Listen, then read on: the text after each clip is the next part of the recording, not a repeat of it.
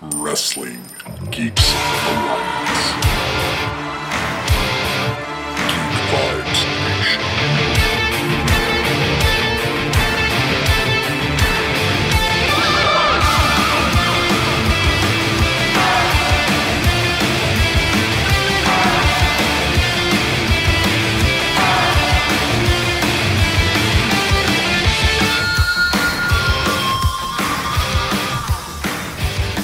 Hello, everyone out there. Happy noon beers.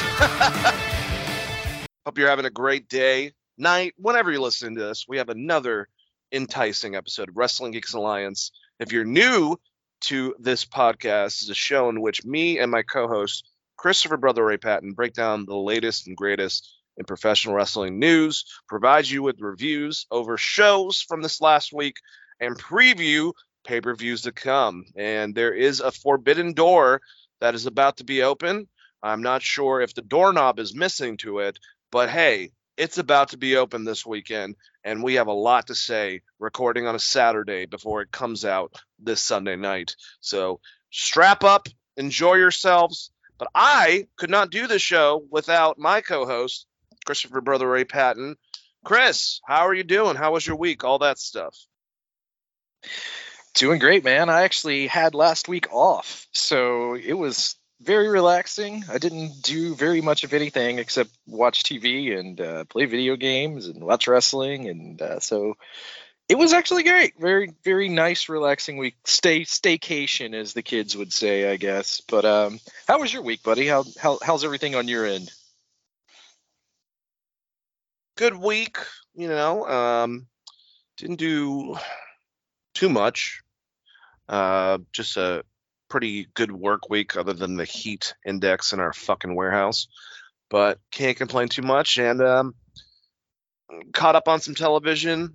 The Boys is still amazing. If anyone was wondering, um, Obi Wan Kenobi was kind of like a wet fart for being able to have a fucking show that is a sequel to the prequels and getting you know Ewan McGregor back only to kind of have a half-ass fucking season. So thanks Disney Plus. I think you're starting to prove that uh, you know Mandalorian was great and uh, WandaVision was great, but uh, everything followed up kind of has been pretty mediocre or has been set up good and then ended poorly. Uh, might be the Yeah. short amount of episodes, in my opinion.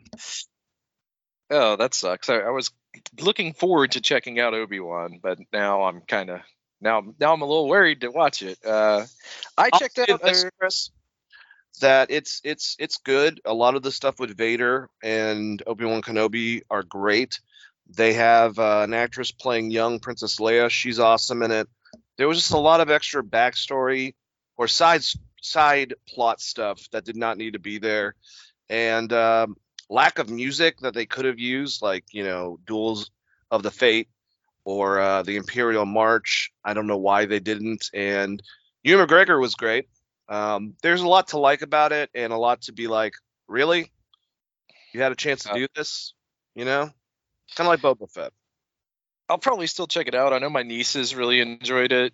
They've been watching all of the Star Wars stuff as it comes out, so they've been. Uh, most of the reason I've kept up with anything new Star Wars related is just talking to them about it. But uh, yeah, I watched Righteous Gemstones, which is a fucking incredible show. Danny McBride just continuously knocks it out of the park whenever he writes something. But that's a a really wonderful show. It's it's kind of I don't know if you've heard anything about it, but it's like basically about a Jimmy Swaggerty type family in religion, but it's got like very almost like mob stories kind of going on within the plot line. Um, I watched that and I rewatched all of Eastbound and Down. So those were my two big outside of wrestling and hockey. Obviously the Stanley Cup's going on, so I've been watching that and uh and professional wrestling and that's been kind of the majority of what I watched and uh playing video games. Like I said, I, I played a, a Way Out with one of my friends, which is a really fun game if you like co-op movie type story games. It's one I highly recommend that you can play with a friend, and it's just a ton of fucking fun. And uh, played some MLB 22 and started replaying Yakuza Zero, but I haven't gotten that far back into that game. But it's uh, also incredible. Chris, I'll give you one chance to guess the video game that I primarily played uh, this last week. WWE 20 or is it 22? You got it. They talk, yeah.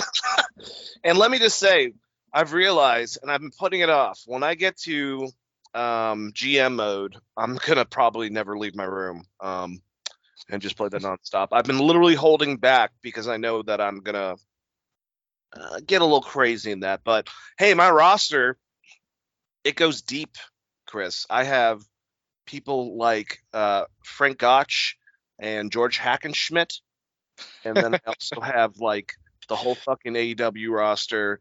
Uh, they did a great job with this game, and the people that create these characters, holy shit! I have an old school Madison Square Garden arena that's black and white, so it's perfect for a lot of those older wrestlers like Lou Thesz and whatnot. And um, I'm having I'm having a blast, man. So I can't wait to make all of them fill up two rosters of shows, and then, you know, I don't know, it's gonna be craziness. Yeah, I mean, you've heard me. I don't know if I buried the game on the show or not, but there's two separate versions of this game. There is a high quality Xbox S, Xbox One X version, a 4K version essentially, and then a standard version. Well, I bought the higher end version of this game and then was immediately unable to play it with a couple of my friends who had the standard edition and I believe you have the standard edition as well. So I had to get a refund from Xbox which took 2 weeks or and then finally once they did that I rebought the game and downloaded it but I have yet to actually play it because the couple times I went to play it uh I was incompatible with the other people that I would normally play this game with. But I do look forward to it, and I know I've heard really good things about the GM mode. And uh, as far as the character creation, like we talked about before the game come out, it's really cool that they opened that up so that it's cross-platform.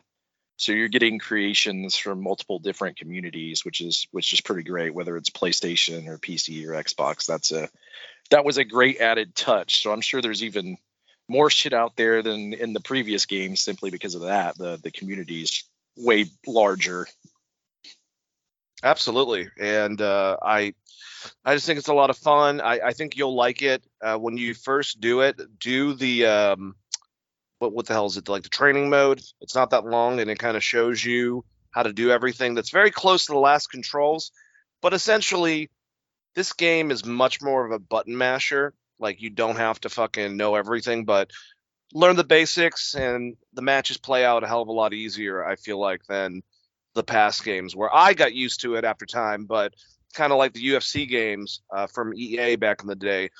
If you weren't super technical learning all the controls, then you know you're not going to have the greatest time. Where this is more, I think, presented for people that just want to be able to play it and not have to worry too much about it. But still, like I said, do the training mode with Drew Gulak at the beginning of the game to show you the basics. Yes, Drew Gulak is the one who does that. It's uh, pretty amazing. He's a great coach. They so I, I did play through the I had to play through that before it would let me try to create a you know game with other people. So I did play through that and I actually really prefer these controls in comparison to the previous games, which the only time I spent really playing those was with you and I as you know from me bitching about it, this shit's overcomplicated. It's a fucking wrestling game. but uh, Absolutely. Uh, I just seems think that like everyone good- goes to a, a lockup uh, when you grapple. I think that's a very good um, thing that makes sense. The matches look real, which is great. That's the whole point, right? Yeah this one this one seems like it's a good in between of like a smackdown you know smackdown 2 type game and what they've been trying to do with more of a simulation based game. But like i said i've only i did the training mode i downloaded some characters then i tried to uh tried to start some games with friends and if you like i said just a heads up to anyone out there ordering it if you're planning on playing this with other people and they are maybe on the last gen of an Xbox or PlayStation, uh, you may want to make sure that you're purchasing the same versions, or you can run into this problem. Absolutely. Also for television, um, besides what we were talking about, I have been. This actually this this this runs into a uh, podcast I'm going to be starting, so I'm going to set it up. Uh, you know, I've been on a quest to find out between my two favorite picks, between Antony Starr from, from who plays Homelander on The Boys and also plays in Banshee, and then Jared Keeso, who is from Letterkenny in 1902, a crime show he did before that, and Shoresy, uh, who would be the best Wolverine, and um, you know, uh, both shows I've been watching 1902, which you can find it on the Acorn app, which is Canada's uh, premier downloadable uh, platform for their television shows. Um, and also, I've been watching Banshee on HBO Max. Uh, both shows definitely would recommend it. Um, either one. 192 is much more gritty uh, crime show, very akin. I will say now that I'm almost that I'm on the third season, very akin to The Wire for going places that cop shows usually don't have the balls to go. Um, Jared Keeso is amazing in it. He's not just you know the the goofy character that he plays on Letterkenny. Um, shows a lot of range. Uh, so I definitely recommend it. But they really go they go they go to places like school shootings and cops you know shooting civilians and stuff like that like really in-depth stuff back in 2016 and uh, definitely recommend that uh, but like i said it's it's a uh, much more it's it's got some dark shit in it you know it's got some really fucked up stuff that happens on it but also banshee incredible show gives me it's a modern western for sure about a guy that gets out of jail takes the identity of a sheriff in a small town in uh, pennsylvania where you have a lot of uh, you have a native american reserve and you also have uh, the um, oh man, what are they called? Basically pilgrims, but modern age. Um, uh, pilgrims. Uh, God, I can't remember, but doesn't matter. Um, but basically, the show is he takes the position of sheriff, even though he is definitely not the person he's pretending to be, and uh, incredible performance from Antony Starr on this show. And there's dogs barking in the background, but just definitely recommend that. Um, Chris, dude, you gotta check out Banshee. It gives me vibes of Daredevil on Netflix. It gives me vibes of Dexter. Uh, but it, it's a modern western. I think that you would love the show. Uh, it's it's really good. And which streaming platform is that on? Is that on the cock or on the Netflix? HBO Max, sir. Okay, cool. Yeah, then I'll definitely check it out. I've been uh, rotating the streaming channels since there's what feels like five fucking thousand of them at this point. Um, but yeah, that sounds awesome. I'll definitely give that a watch. Yeah, and uh, Antony Starr's known for Homelander, but he's stated in the past he wants to play Wolverine. That's kind of the reason why I went into this venture, trying to find uh, who would be best. And even though he's from New Zealand, I have picked Antony Starr as my Wolverine. Uh, Jared Keeso should play a character that probably a lot of people don't know, uh, called uh, Major Maple Leaf. He is like the Captain America of Canada and a part of the Alpha Flight, along with Guardian and Sasquatch and Puck and a lot of those other characters. So that's what I came to. The reason why I'm saying this, guys, is this announcement. I'm going to be starting a new fan casting show uh, coming up soon, in which me and my good buddy uh, Abe Greer, uh, we're going to be basically going over fan casting different things on a show. He's got um, an awesome channel uh, online that you guys should definitely check out called Hyper Entertainment. I would definitely, you know, like I said, I would definitely recommend it. And uh, we're gonna basically take anything. It's not just superheroes. We might be doing a superhero show, then we might be doing a music biopic uh, using either hip hop or rap, rock stars or any type of historical figure. We're we're gonna get in depth with this because I love uh, doing these fan casts. We've talked about it, and uh, it's a lot of fun to pick great actors based on their performances in the past and applying it towards a character or a real life historical figure, uh, and and and you know going in depth of what you could do, what director. So look for that. I have no idea what the fuck I'm gonna name it. It'll probably be something stupid though, not as clever as Wrestling Geeks Alliance, Chris. I always enjoy your fan cast. We kind of talked about it a little bit last week. I definitely will recommend everyone if you're into fan casting and, and just hearing someone talk about actors. Jane does a really great job with that stuff. So everyone check that show out. I'm terrible at it. So listeners out there, don't expect me to be guesting on any of these. I, I, just have a terrible time with uh, remembering actors' names, etc. So Uh, but I'm sure it'll be really great, and I, I can't wait to listen to it, buddy. Thanks, man. I, I appreciate that. I've been called the human IMDb, and uh, I guess that's good for something. So hopefully we can apply that type of knowledge and uh, have some fun with me and Abe when we do this show. But uh, look for that in the future. Like I said, once I know more details, I will announce it on this show. But let's get into some wrestling news. We don't have a lot, uh, but I definitely want to talk about something that we didn't get a chance to talk about last week. Um, so, pro wrestler Paige.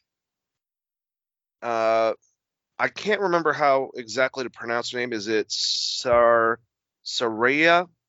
You know, I watched the damn movie too.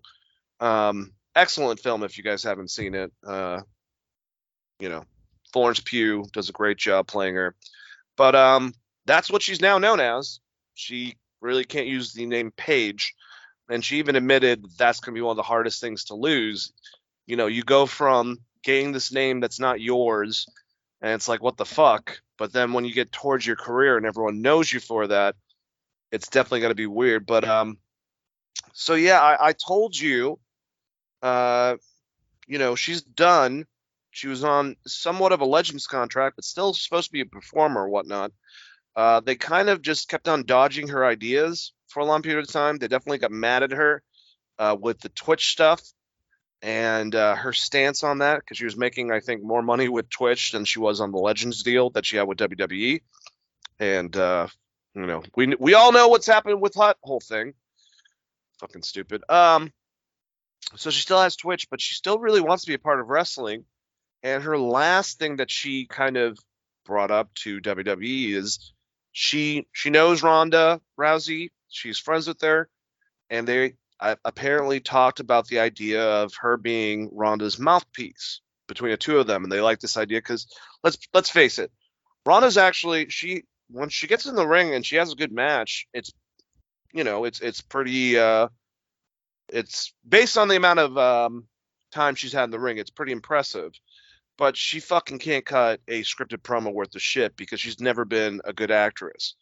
And with the idea of Paige helping her out, that seemed like that could have been, you know, kind of like a Paul Heyman, like a female Paul Heyman, Brock Lesnar pairing. But WWE liked the idea apparently, and then shortly shot her down.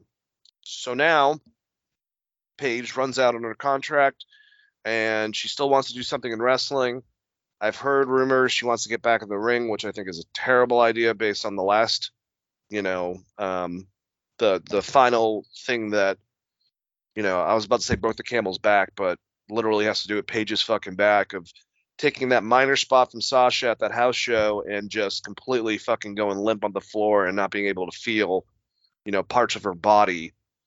Uh, but when it comes to a creative mind and also potentially someone that could really be, you know, a, a, an awesome female manager, um, unless she's had surgeries or, or gone through the process and can get cleared. I'm kind of scared still on that concept. But Paige, uh, done with WWE, Chris. Uh, offered an idea to be the mouthpiece for Ronda Rousey. That was kind of humored, turned down. But now uh, Saraya uh, as now she's going to be known to be coming back in wrestling in a different form. What do you think about all this? Well, I mean, I think there's a lot of things that she could do in the wrestling business. Uh, I mean, even if she wasn't a performer, uh, still got a great mind. I think AEW could really use a female wrestler that reached the top level like Paige just booking wise and kind of coming up with ideas and maybe just talking through things. I mean, she comes from a wrestling family of trainers and school and uh, started wrestling when she was what like 14 or some shit.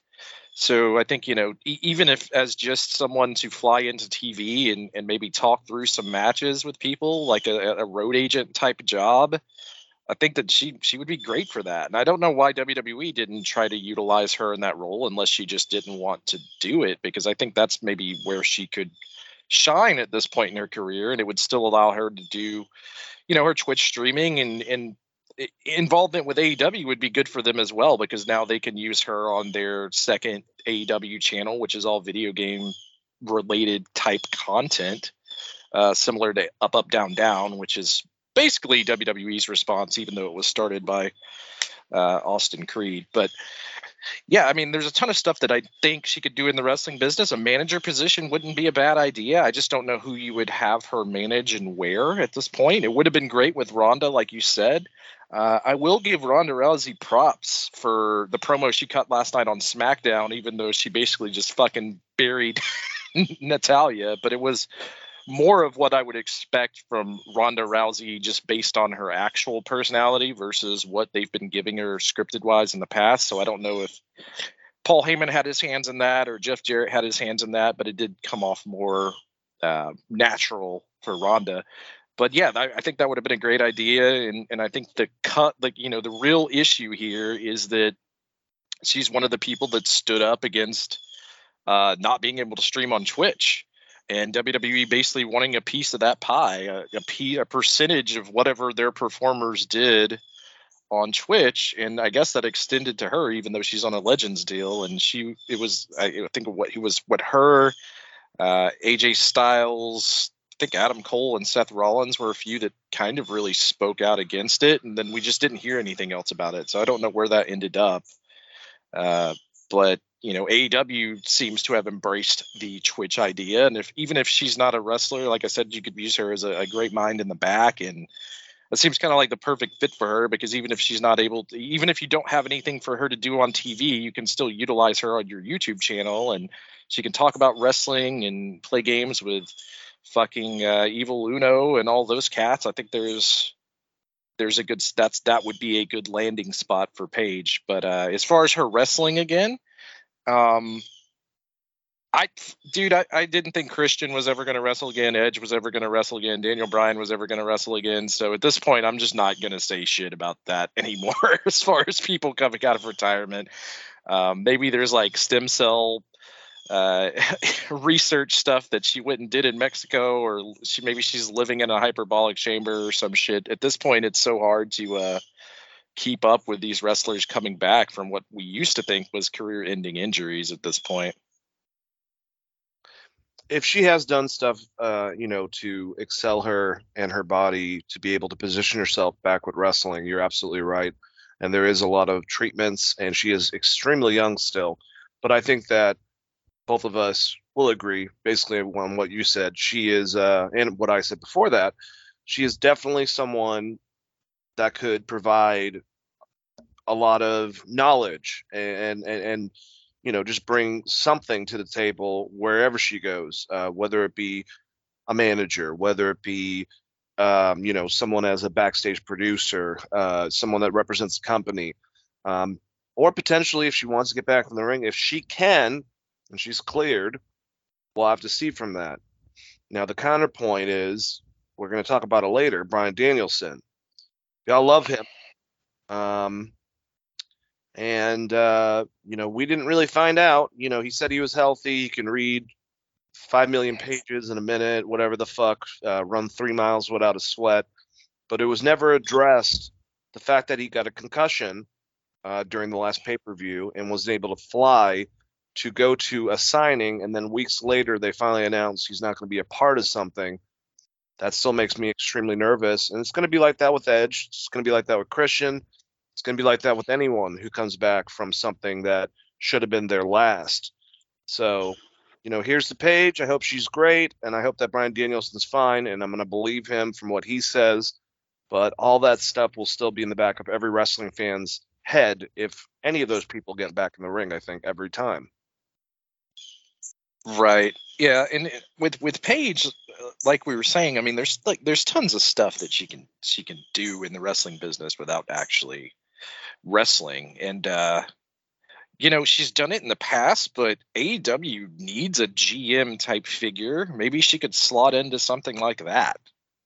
Uh, that I think that could be pretty cool. Uh, I, they're in need of it just because the fucking rules don't make sense, and they fucking. We'll talk about that later when we get to uh, the Ring of Honor TV title match with Samoa Joe and uh, the way Jay Lethal called him out to be stripped for the title versus uh, what's going on in their heavyweight fucking title picture of interim champion. So we will definitely uh, hit on that. But uh, if they had someone that could explain that kind of shit, like a general manager of some sorts, maybe she could do something like that uh, in the wrestling business, even if there wasn't a spot for her being a manager. Because, like I said, she's done that in the past. But uh, great mind for wrestling. I mean, just her and AJ Lee to me are the actual the real women's revolution. Like they kind of drug what the Divas division was out of the goddamn dark ages to lead to the four horsewomen.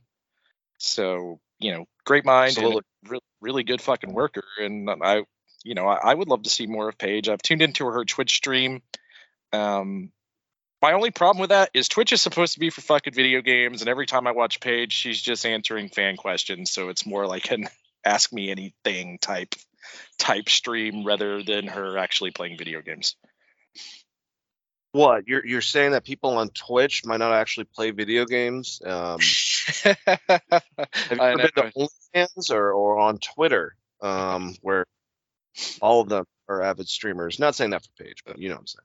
Uh, just kidding. I mean, but uh, I mean, do you? But like on when I tune into Twitch, I'm watching people play fucking video games, not answer yeah. questions.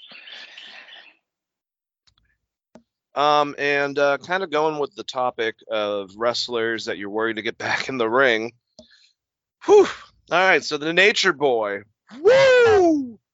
Um, he is going to be having his last match on July 31st. This is the weekend of SummerSlam in Nashville. Originally, it was at the Nashville Fairgrounds, but they were realizing that they were selling out at such a max capacity that they actually had to move it to the municipal auditorium.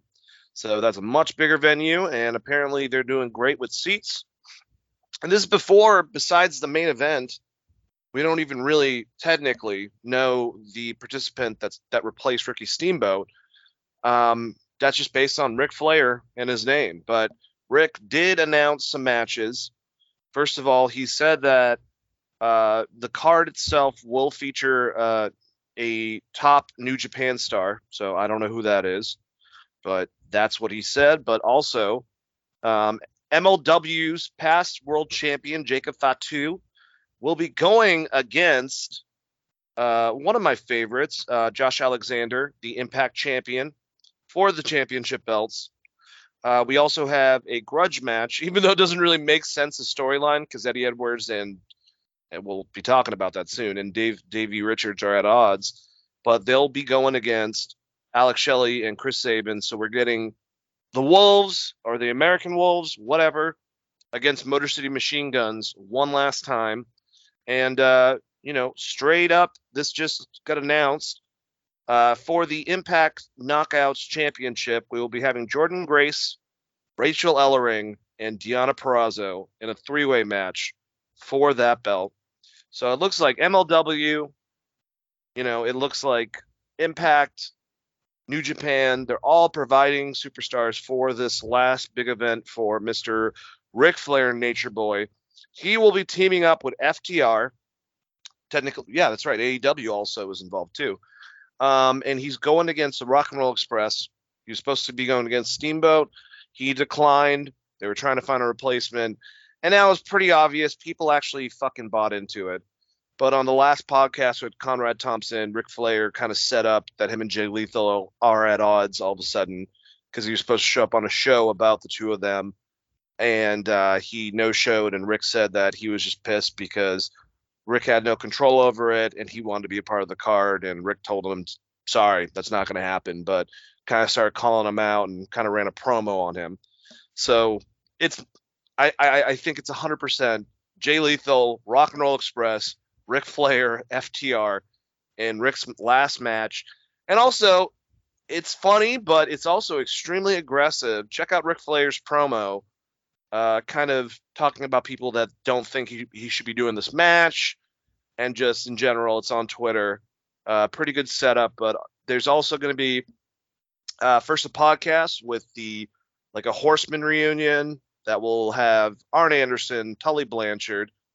Ole Anderson uh, decided he didn't want to be part of it, but he was invited. Weird. uh, Barry Windham, um, and I believe Lex Luger, and I think there was one more person, maybe Dean Malenko, all a part of the panel, one podcast, and a roast of Ric Flair that originally Mike Tyson was supposed to go to, but he had to decline because of another uh, uh, thing that he agreed to that unfortunately kind of screwed it up. But there's going to be a lot of celebrities, athletes to roast Mr. Ric Flair. So I'm looking forward to this. Of course, I'm still worried about Ric, but the card's coming out. It seems pretty strong, and uh, it seems like a lot of promotions, AEW, MLW, TNA Impact, New Japan, are all going to be involved in this, and it's going to be one last night of Ric Flair doing Ric Flair, and from what he says, Chris, this is it. But you know, if he does decent in the ring and everything's great, who knows what the fuck's going to happen? But how do you feel about this? Are you interested in purchasing this? Uh, the the pay per view itself is going to be like I think 25 30 dollars, so it's really not that bad. And if you want to get a package and be able to watch everything, it's close to 100. But they have multiple podcasts and whatnot. I'm not going to do that, but I will end up watching the roast. I promise you that, and the the uh, Horseman panel. But I definitely think that WrestleMania weekend I will be checking out Ric Flair's last match at the Municipal Auditorium in Nashville and I'm happy that they were going to do it old school at the Gardens, and they just had too many tickets, and they had to put it in a much bigger venue. So that says a lot about Ric Flair and uh, him proclaiming the end of his career that he's done now twice beforehand. Once against Sting in TNA, and once against Shawn Michaels in WWE. But uh, how do you feel about Nate? Woo! I, I think it's cool that he's doing one last match. I mean, it's a little scary considering the man died and came back to life, basically. But you know, Ric said he's never going to fucking retire, so he, I'm not surprised that he's going to go out there and try to have one last match. From everything we've heard from Jay Lethal and when he was doing those trainings, I'm assuming he's going to take four or five bumps and be kind of done. I think it's cool that the Rock and Roll Express is going to be there. We've heard that this is kind of their last hurrah tour this year as well. So it would have been cool for Ricky Steamboat to be there. It's I get the reasoning why he doesn't want to do it, um, and that's fine. I think Jay Lethal is a is a is a fine substitute for that if they if that's what they're going with, which is kind of what we predicted, just because that's who Ric has been training with. So he's going to feel most comfortable working those spots against Jay, would be my guess. Um, the rest of the match is just going to be heavily carried by fucking FTR. that's that's the reality of that. But uh, the rest of that card, man, it's shaping up to be pretty good. I mean, the American Wolves versus Motor City Machine Guns, fuck yeah, I'm down to watch that. I think some of the stuff, um, Jacob Fatu versus Josh Alexander, that should be a great match. That'll be a hell of a lot of fun. Um, just watching all of these cats on the undercard is going to be really what would make me tune into that pay per view, especially at the price point. If the price point is 25 bucks, that's 25 bucks to see another American Wolves and Motor City Machine Guns match by itself in a long format. Uh, it's probably or even the new one with with uh, Jordynne Grace, the uh, the Knockouts champion, going against Rachel Ellering and fucking Deonna Purrazzo on the three way. That's it's another badass match, man. Yeah, there, there's some really good shit on that card. So just even if you took Ric Flair out of it, I mean, that's to me that's worth the 25 bucks just to tune in and watch it. Especially on the heels of Slammiversary, uh, which we'll get into with uh, Josh Alexander getting a big win as well as uh, Jordynne Grace getting a big win. So that plays into it as well. I think it's going to be a lot of fun, and uh, I probably will purchase the entire weekend because I know with the Starcast stuff, you kind of get to keep it forever so if if they're going to do that full, I know a lot of the Starcast in the past they're like almost eight hour broadcast for each day. So if you're a big wrestling fan, I'm sure there'll be a whole lot of fucking content to consume um, for that. So I'll have to look into the pricing on that, but. Yeah, I mean, it sounds like they're having a crazy weekend, and I don't know if Ta- is Taker going to be there during this weekend because I know that he is going to be doing his first ever like storyteller type show in Nashville as well around the same time because they talked about that on SmackDown on Friday. Do you think that Taker might be a part of the roast?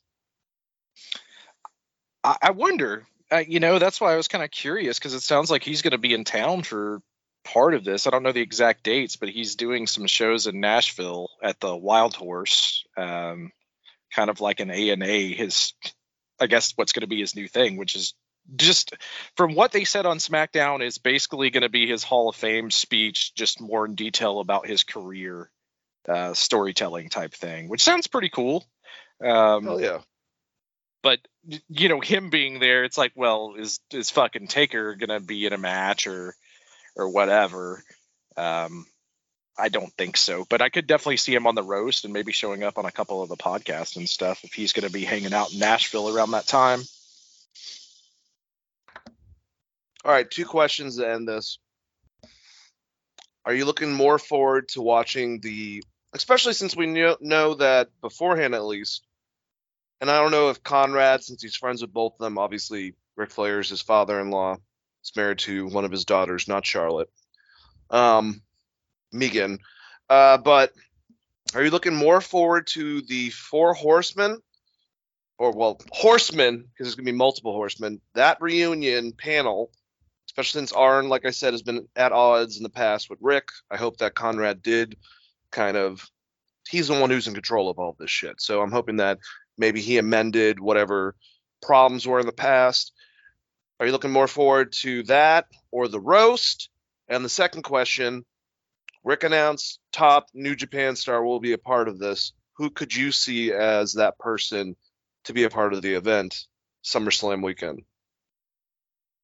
Well he said top new japan star being part of the is it going to be part of starcast or just part of one of the matches One of the matches.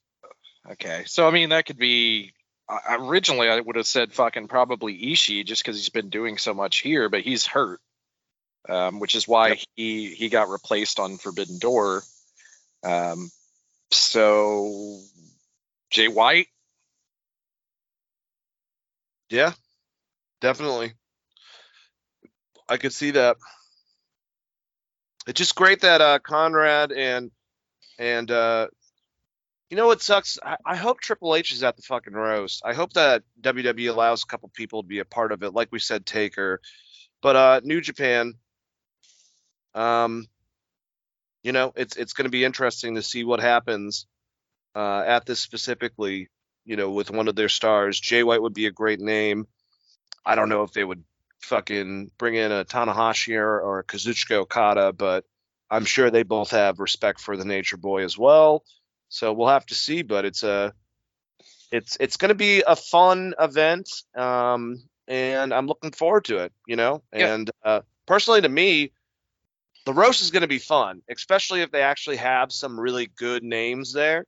Sucks that Tyson kind of had to pull out because of a uh, conflicting schedule, but he was supposed to originally be at it. He's good friends with Ric Flair, but multi, you know, Ric said like lots of athletes are going to be there, wrestlers, celebrities. So he's apparently friends with everyone. We'll see, but I'm actually more looking forward to the the for the Horseman uh, podcast. But I don't know the New Japan star. I think Jay White's a good uh, a good choice.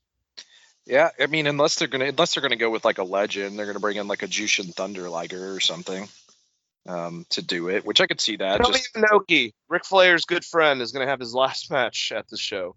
Actually, you know it would be great, honestly, and I know that he's still done stuff, but if they have Fujinami out there, because him and Ric, good friends and great rivals uh, back in the day. I know he's old as fuck though.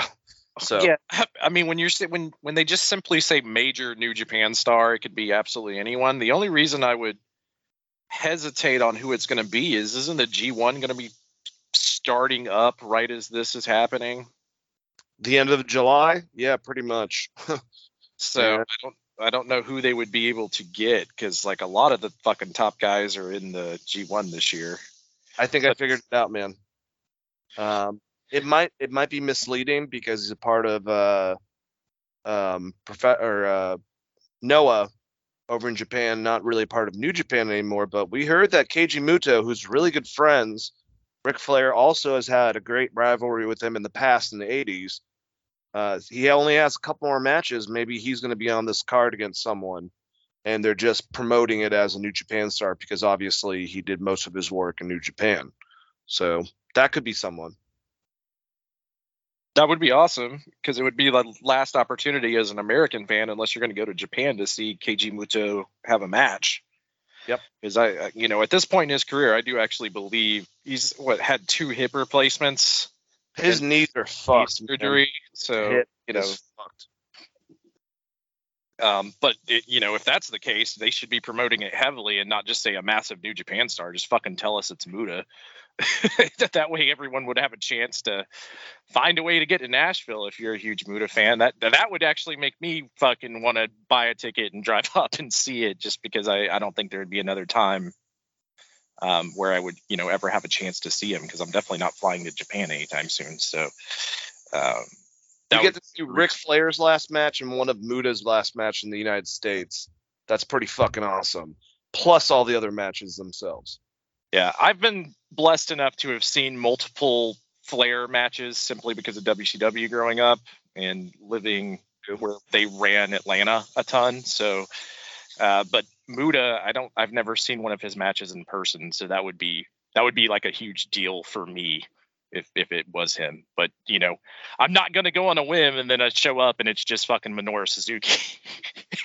you know what I mean? Like, And that Uh, will be awesome too, though. If it is Minoru for the grandpa. yes, that would be awesome as well. But uh, you know, Muta would be may- maybe something that would make me want to drive up to Nashville, which is what a six or seven hour drive from where we're at. Probably about six. Drive up, watch the Muta match, have a good time. That would be cool. But like I said, that's something. If if that's the case, then you should be fucking heavily promoting that because it'll probably be Muta's last match in America. If well, they have another month to be able to hype it up, so I'm sure that that was just a. I'm sure they're going to announce every match, but so far what they presented, even with the concept of having a New Japan star, it's pretty cool. It definitely brings a lot of gravitas to this. But uh, you mentioned Tomohiro Ishii. We should probably, unfortunately, go over some injury reports. If we didn't already have enough at this point, you know. Uh, so To- Tomohiro Ishii, he went against Clark Connors to find out who is going to be represented in this four-way match at Forbidden Door for the All Atlantic Championship. Uh, we know that Miro, Pac, and Malakai Black were all in this four-way. We'll get more on how I feel about two four-way matches for championships later. But either way, he is injured. He has a knee injury that he suffered uh, at the match, and he will not be able to go on. Uh, and unfortunately, I, I, I just feel bad for Clark Connors. I'm sure he's a great wrestler, but fill in the shoes of what he. We were supposed to have a Japanese fucking wrestler presented in this. That was the whole point. And I know that Ishii beat this guy, and another person wasn't represented within that match. But to me, I don't know you have a bigger person than Clark Connors because I feel like maybe he'll have a great showing, but it's kind of just eh. We also found word that both Bobby Fish and Kyle O'Reilly, both members of Red Dragon, are injured. Um, I think they said that Bobby Fish it's much shorter than Kyle O'Reilly, but god damn man, like you know Matt Cardona, Jeff Hardy, obviously injured, but also for other reasons. Uh, we have MJF that we don't know is a work or a shoot.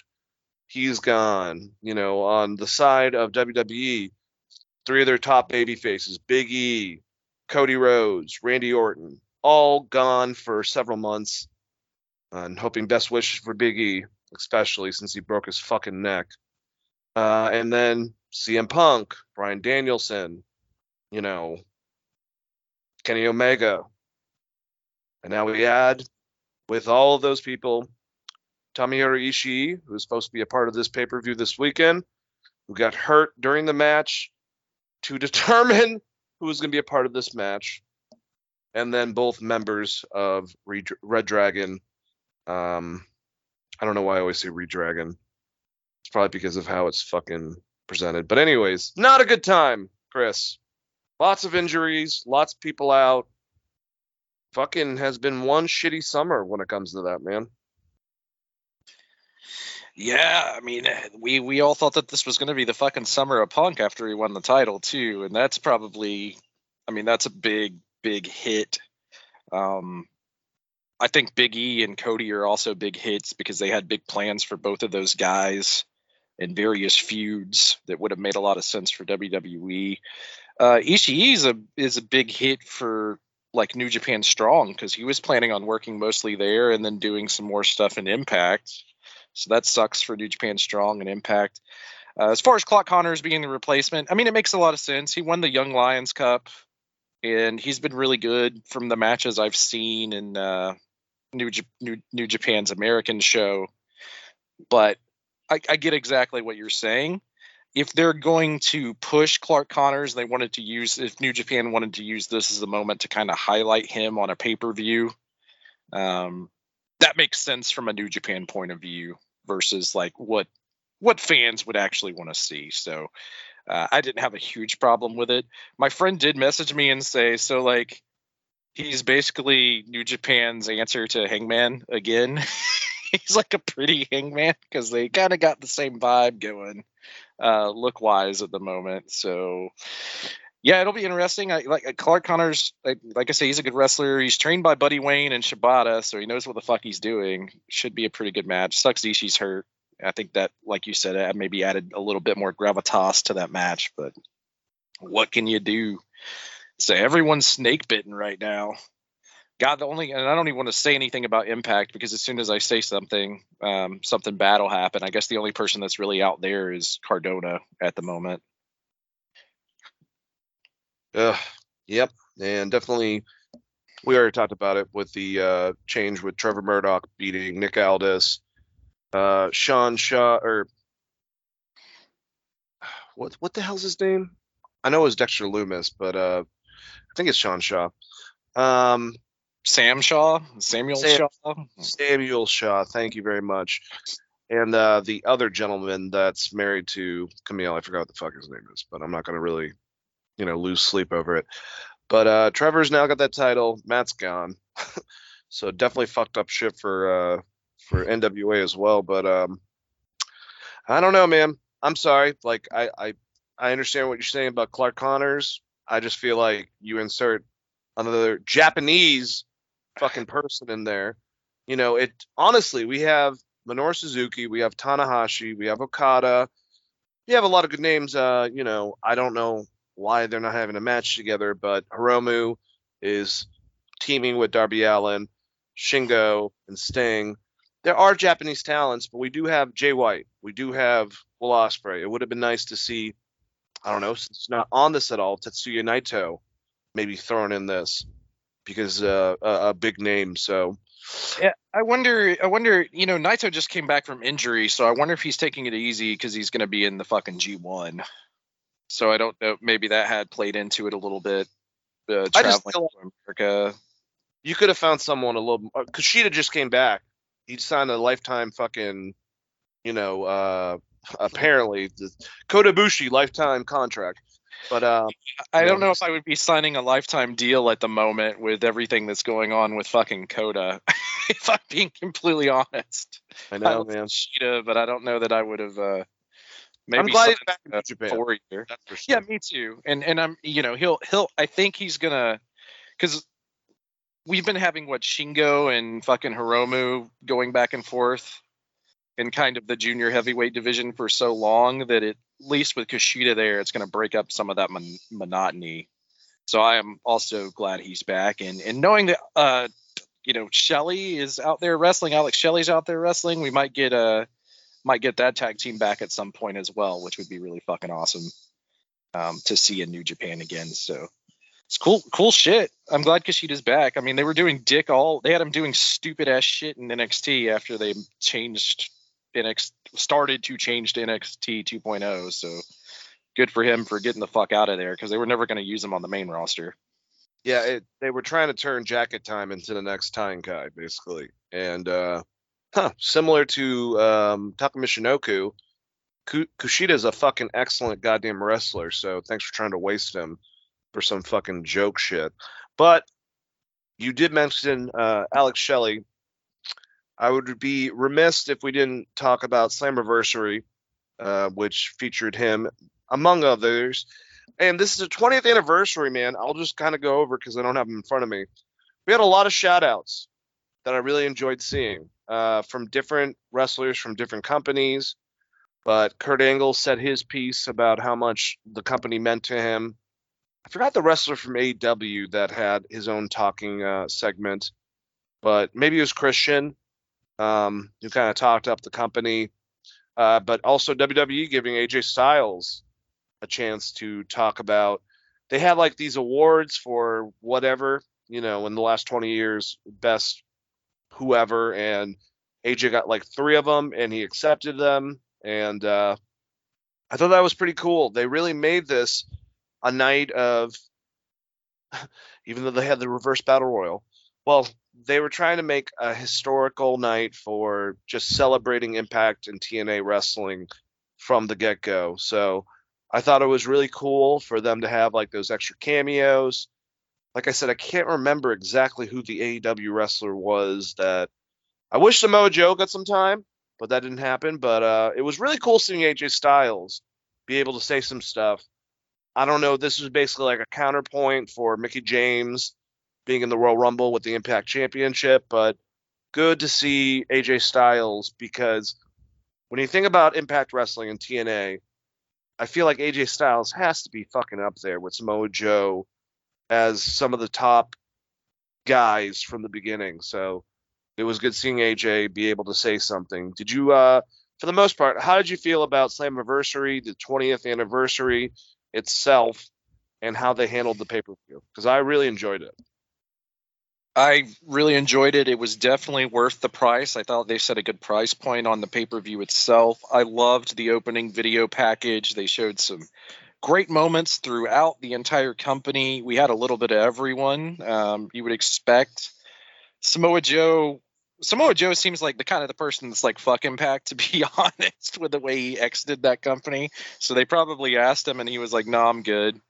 Um, but there was a lot of a lot of that there. There's some people obviously that couldn't be involved, say like a Jeff Jarrett. Um, we couldn't get any promos. This happened right after he got hired by WWE to do Steph's old job, so that probably hurt. But um, I kind of Sting was Sting was the AW wrestler. Sorry, I didn't want to interrupt, but I just found out that information. So Sting was able to say some stuff, which is pretty cool. Yeah, and he got to talk about how much fun he had doing Joker Sting and stuff. It was it, there was a lot of moments like that, and even for some of the stars that couldn't be there or didn't work a match, there were some cool moments. Like like I was saying with Jeff Jarrett, uh, he couldn't be there, but they definitely gave a lot of shout outs to him in the main event to pay tribute to the man who fucking started the company. Um, it sucks that he couldn't be there. I'm sure that they had plans for him to be on that show before he got rehired by WWE. Um, but yeah, overall, I mean, there was lots of great little gems. Like with when AJ Styles was talking about uh, the Impact audience for voting him most influential and um, best male wrestler. He he won, a, like you said, he won two or three of these awards. Um, he also went into details about what he what what he thought was one of his best matches of all time, which is the 2005 match between him, Joe, and Christopher Daniels. Yep. And as soon, and as soon as he said that, I was like, "Holy shit! It would have been awesome if you guys could have got that match. like if we could run that back, since they're all still wrestling to various extents." um, but yeah, it's just neat moments like that. And if you're a longtime Impact viewer, or if you have started to dive back in it because of Pluto and, and seeing some of those older stuff, like older episodes of um, the TNA pay per views back in the day. It, was really, really fun um, to see that be celebrated in a way that made sense. And if, you, if you've if you've stuck around with this company, this cockroach of a company this long that just would never die, uh, it it paid off for me at least for the the Slammiversary.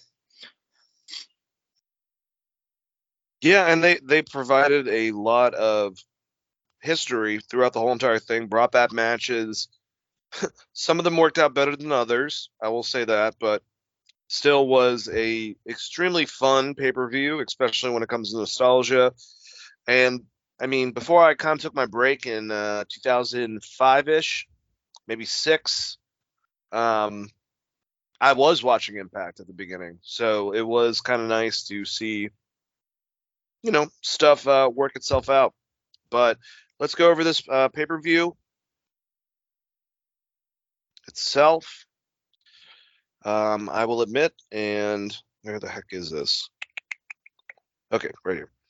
I'll admit I I didn't watch the pre-show, but we'll uh we'll, we'll go over those matches. Rich Swann beat Brian Myers to uh, hold on to the Impact Digital Media Championship. And Shark Boy, who I joked would be a part of this reverse battle royal, won the reverse battle royal, and it was only 10 minutes long. So there's your show, Chris. I don't know. Neither one of us watched this. I know that. Well, I tried to find this motherfucker and it was nowhere to be found. So I don't know if it ended early or where it was. I tried to watch it on YouTube and it kept saying I couldn't watch it for whatever reason. I didn't see it anywhere on what this was on FITE, right? I didn't Mhm. see it anywhere on FITE. I tried to quickly look through Twitch and after after about 10 minutes of searching, I was like, fuck it. Pretty much not not to discredit anything that was on the pre-show, but yeah, I don't think either of us got to fucking see it. That's cool. Shark Boy won. Um, every time I think of Shark Boy and and TNA, I immediately think of him and New Jack's weird friendship and relationship, where Shark Boy's playing in the little fucking kiddie pool, and New Jack's like, "I ain't got time to play with you." and then he gets in the kiddie pool, and he's like, "Is this what you wanted?" It's fucking great. It's a legendary early moment in TNA. So if you guys haven't seen it, just look up New Jack, Shark Boy.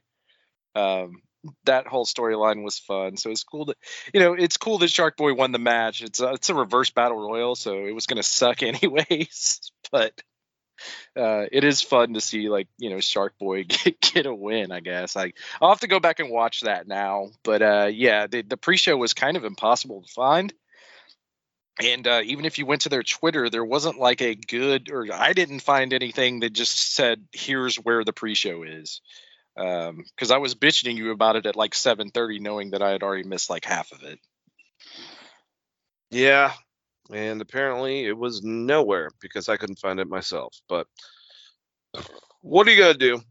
So the actual Slammiversary event started off with the Ultimate X uh, match for the X Division Championship. Awesome match. Uh, the champion um, Ace Austin, who just came from New Japan, he's now a part of Bullet Club and was within the Super Juniors. Um, I said it to you, man. They basically put it on him to have the X Division champion a part of the Super Juniors. Um, but I thought that he would retain. He was going against Alex Zayne, who I'm pretty high on, um, doing his best impersonation of like Amazing Red meets Shinsuke Nakamura. I don't know what the fuck the look was, but whatever. I think he's a great wrestler, uh, great high flyer. But Mike Bailey won. He beat Ace Austin, Alex Zayne, Andrew Everett, Kenny King, and Trey Miguel, and is now the Impact X Division champion. I like Mike, Mike Bailey a lot. I hope that this means that Ace Austin is being considered once again for the World Championship because I think he would be a great champ. Um, and I think he would have a good rivalry with Josh Alexander. So we'll find out where the fuck this goes. But Mike Bailey, your new Impact X Division champion. Chris. yeah i think me and you both had ace austin retaining when we did the preview but they've been pushing mike bailey really hard on these and i, and I think i even talked about that on last week's show um, as he would be kind of the outside guy i would see winning because they pushed him so hard like he's got he's got wins over uh, alex shelley and chris sabin in other matches and uh, i don't know man he's had a good little run here i'm not huge on huge on Mike Bailey. It's not his in ring work or anything. It's just the whole aesthetic. His character is very much like you guys remember Ricky Dragon Steamboat? We're doing that basically. um, but he's a good wrestler. Uh, Alex Zayne is to me was the standout in this match, and uh, people just kept trying to drop him on his fucking head apparently, which sucked for him. Um, Everett was kind of what a last minute replacement. Who was actually supposed to be in there for him? I can't even remember now. But there was an injury that caused him to be in the match, and he he he probably was my least favorite in the match. But it, it was a fun match. I mean, Ultimate X matches can they're either going to be really, really, really fucking great or kind of just average. This one was a little average. I did love there was one spot where Ace Austin kicked somebody in the balls as they were hanging from the fucking uh, X ropes, which was pretty funny. Uh, if you need someone to fall from there, kicking them directly in the nuts is a good way to do that. Um, also, Ace Austin's entrance is awesome. I have no idea how he makes that fucking cane appear out of nowhere when he does the weird uh, no-handed cartwheel thing. He's a wizard.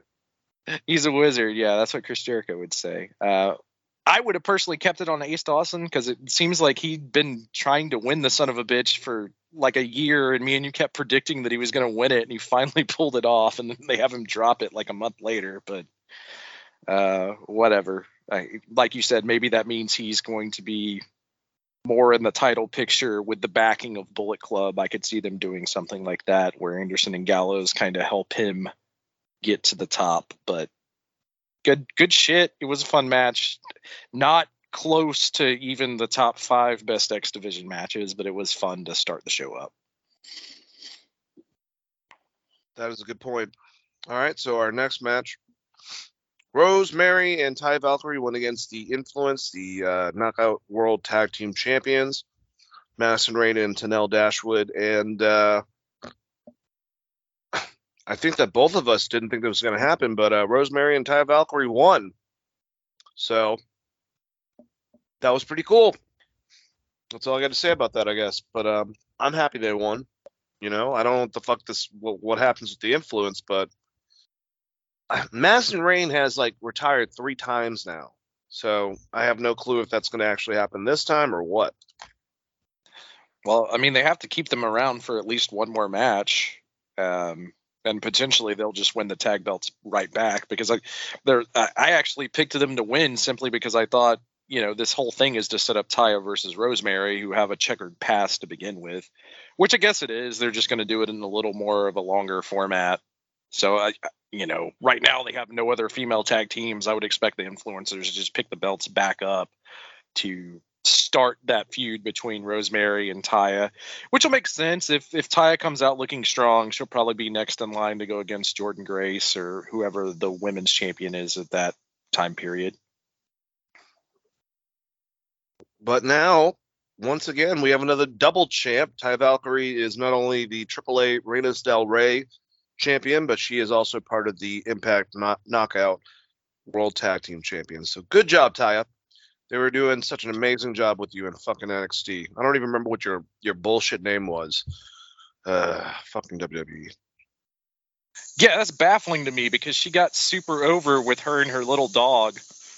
Um, in NXT, the crowd was fully behind her, and then they just like fucking released her. I'm baffled by that, but you know, whatever. Um, good for her. She seems like she's having fun with the current character and, and working in AAA, etc. I'm gonna start start uh, stop counting AAA titles as existing in America though, because they actively don't mean anything. Shots fired. All right. Um, the next match, 60 minute match. Moose, Sami Callihan, Monster Balls match. I think that me and you thought the same thing. I thought the Monster Balls match had like a like it was a cage and there was a ceiling and it had a bunch of weapons on it, but I mean these guys were brutal to each other. And uh, once again, I thought Moose was going to win this. Sami Callihan ended up picking up the win uh, and beating Moose by pinfall. Another person that could be in line to go against Josh Alexander for that title.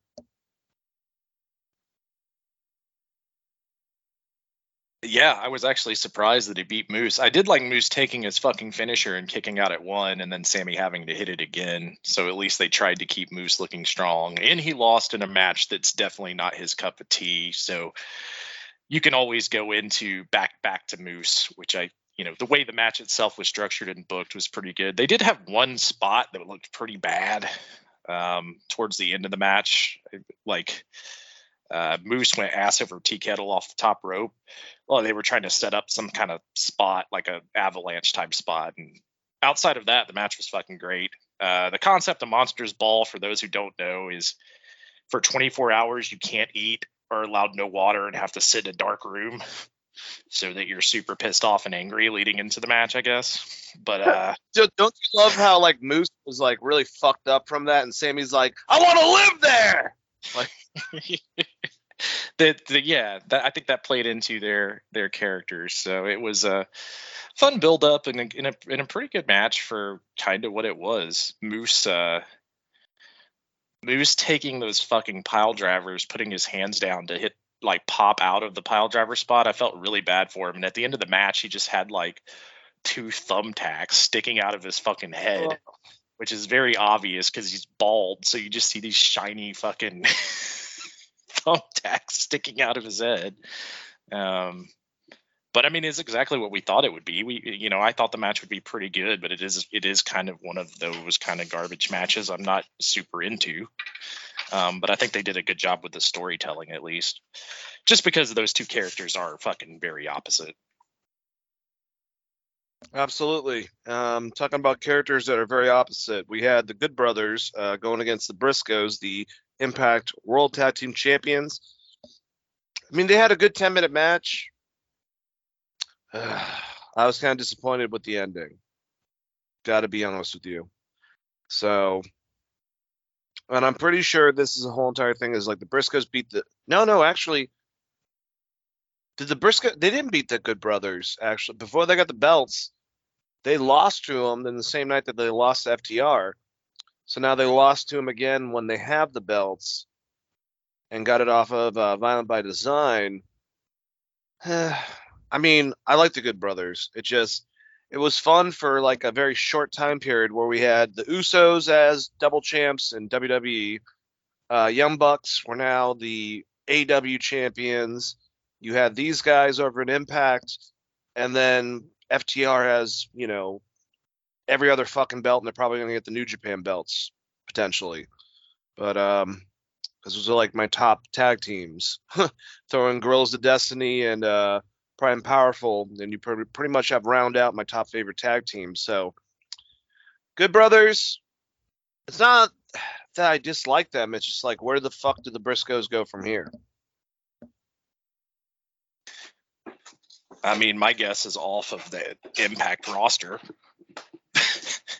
Finally going to AEW where they should have gone. Yeah, I mean, I it- I don't we don't know what's going on with Ring of Honor, but I'm assuming that they're going to end back up in Ring of Honor. Um, especially if that's going to be like a streaming type show. So I don't know if that's coming sooner rather than later. It seems like they're setting up Ring of Honor title matches. So they would be in line for a rematch against FTR, and maybe they're going to go to Japan. I fuck if I know. It it wouldn't be the first time they've been there. Um, but yeah, like I agree with you. I don't know why you would have them win the belts and then just immediately drop them back because they lost to the Good Brothers, then they beat Violent by Design, Mm-hmm. and then they lost to the Good Brothers to drop the title belts back to them. It just seems like okay, well, um, I guess we're gonna have Violent by Design feuding with the Good Brothers again, which I don't know that I'm super hyped on. Yeah, it's kind of annoying. But afterwards, uh, we have a new group that apparently is back uh, in uh, Impact when James Storm and was that Brutus Beefcake's son? I couldn't tell. Oh no, that was Chris Harris. But America's Most one of the original tag teams before James Storm, Bobby Fish ever made beer money they were a tag team and they looked like they basically kind of uh, called the bluff of the of the uh, the Good Brothers. So maybe we'll see that happen. But um, it was good seeing James Storm.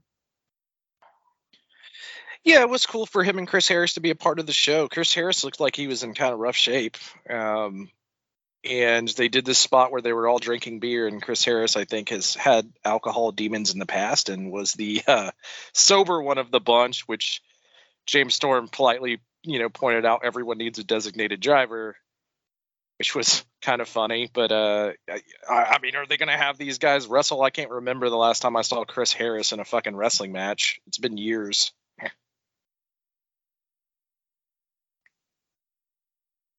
How is Chris Harris as a wrestler? I've only seen a little bit of him. Jeff Jarrett was super high on him when he was in um, the early days of TNA. Even like when they broke up America's Most Wanted, he was someone that was pushed kind of heavily towards like a main event type spot. He's pretty good in the ring. I mean, he uh, similar to Mike Aw- Awesome, not as good as Mike Awesome, but similar, like in the in ring style and the size and everything. So that would be like, like a, a cowboy Mike Awesome, if you will. yeah, or, yes. Um, so that would be that would be probably comparison I would you know think of if if I had to compare him in his in ring work to somebody. But uh, he was yeah he was someone that they really heavily wanted to push, and obviously he uh, he like I said he's had some demons in the past, so. Um, I don't know if that's what derailed him or if it was just they went somewhere different. I mean, they got on Spike TV and a lot of these cats, these original Impact or TNA guys, kind of got pushed a little bit to the side. Um, but I haven't seen Chris Harris work since probably like 2008, 2009. I'm assuming that he hasn't done anything in NWO or NWA, which is where James Storm has most recently been seen.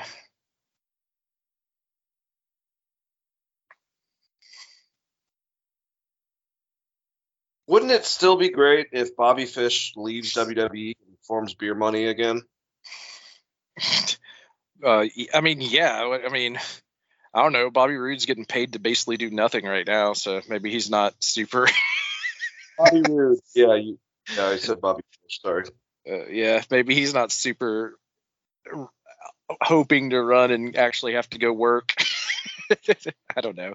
Yeah, it'd be awesome. Bring beer money back. They should have fucking brought beer money into NXT. Then they would have an actual tag team that's not, you know, the Usos and the New Day. And I guess Street Profits to a little bit of a lesser extent. Hey, Viking Raiders looked pretty good coming back last night, so hopefully they do something with them. But yeah, I agree with you. And uh, I got to say, though, yeah, you take the concept. I know they won the titles for a time period, but WWE doesn't give a fuck about the championships. But if you were to take the concept and you said, we're going to put Bobby Roode and Dolph Ziggler in a match together or in a, a team together, you you would think that would be fucking great, but I haven't seen them on television since Dolph. Did he win the NXT championship? Yeah, I think he did actually, and lost it. But um, what are you gonna do? Bobby Roode's still there. I know that he's been on main event doing the old glorious gimmick with the whole, you know, kit and caboodle, but I don't expect much from the fucking main roster because they've never, for some reason, seen anything in him. And like I said, with Dolph and him, Dolph is put over by, you know, for many wrestlers, obviously, but especially Ric Flair. Uh, loves Dolph Ziggler, thinks he's a great wrestler, and then Bobby Roode's been put over by everyone, including Arn Anderson, that thinks he's one of the best wrestlers today. And you know, they're just some shit tag team. Fucking stupid. Yeah, it was kind of weird not to see. Uh, I mean, I know, I'm assuming that he- WWE's not doing anything with Bobby Roode. Why the hell couldn't he do a little video for Impact? He's a multiple time champion there and a, one of the tag team legends. That would have been someone I would have tried to get on on Slammiversary itself, if possible, even if it was just a video. Um, and if James Storm is coming back to any any serious level, if he's coming back to Impact, he should be in the main title picture because he's uh, his singles runs have been pretty great, and they kind of get looked over just because there was a lot of bad shit on Impact during the time period that he was making his title runs. Well, we'll never get that beer money versus DX match that everyone wanted back in like what 2008, 2007. I, I will say that Bobby Roode and James Storm's feud for the title is was fucking great, and that's something I would like to see ran back at, at some point down the line if Bobby Roode ever leaves. WWE. All right. Well, our next match had a bunch of Impact originals. Speaking about Bobby Roode and also James Storm, uh, we had them, Alex Shelley, Chris Sabin, Frankie Kazarian, Nick Aldis, and the mystery person. Which look, I really do like Davey Richards. I think he's fucking awesome. Um, and it makes sense to have him in there against Eddie Edwards. Uh, but he's not really who I would consider an Impact original. He came in kind of like the two 2010s. Um, and I don't know. You could have like had a, especially if James Storm's there. Why not have him fucking a part of this? I have no idea. But they went against the evil, dastardly um, Honor No More, Eddie Edwards, Matt Taven, Mike Bennett, PCO, Vincent. It was a fun fucking match. I mean, it was nonstop, 90 miles an hour, and uh, the Impact Originals beat Honor No More. So, what the hell are they gonna do now? And it was good seeing out. If if we get out of this Davey Richards and Eddie Edwards again, that'll be cool because I started watching Impact again in 2015 16 when Davey fucked over Eddie and beat the shit out of him. And his wife, uh, I think is it Angela Love, uh, beat the crap out of um, Eddie's wife. And that was going somewhere, and then it just dropped. And if we get some more matches between these two guys, it'll probably be great. Uh, but like I said, I like Davey Richards a lot. I thought this was a bit of a letdown to be the last guy a part of the originals. I guess, like I also said, it makes sense with Eddie Edwards to have to go against his old partner. But how did you feel about this, Chris? Well, I think you and I both, when we we did the preview for the show, we both kind of had similar ideas of what they would do, which would have been James Storm, Samoa Joe, or Christopher Daniels being a part in this match. Christopher Daniels would have made a lot of sense just because he was in a tag team with Kazarian forever and is one of the actual what I would consider a TNA original. Um, Davey Richards fits more with Honor No More than he does with Impact. Uh, so you know, I wouldn't say it was a letdown because it is building to something. Obviously, they're going to do something with Davey versus Eddie, which is it's fine, and maybe they'll even put them back together. Maybe that's the uh, they set up some you know three on three matches where he's teaming with Motor City Machine Guns and screws them over, and then you create a tag team with him and Eddie. Worse things could be done than putting the Wolves back together and having them have feuds with the Good Brothers and Motor City Machine Guns. There's definitely worse things that you could do, and and that can lead to the breakup, like you're talking about, to set that feud back up later down the road. Um, one of my favorite things from this match, and it's a very small thing, someone uh, chopped PCO. And, and Taven hit him with a super kick and said, "Nobody touches my monster." and Yeah. it, fucking, it made me pop. But the match was really good. I mean, there's a there's just there was so many fucking spots that happened in this match. And like you said, it was a hundred miles an hour, and kind of the tag team tag rules went out the fucking window very quickly in this one. But um, fun stuff. I like Matt Taven a lot.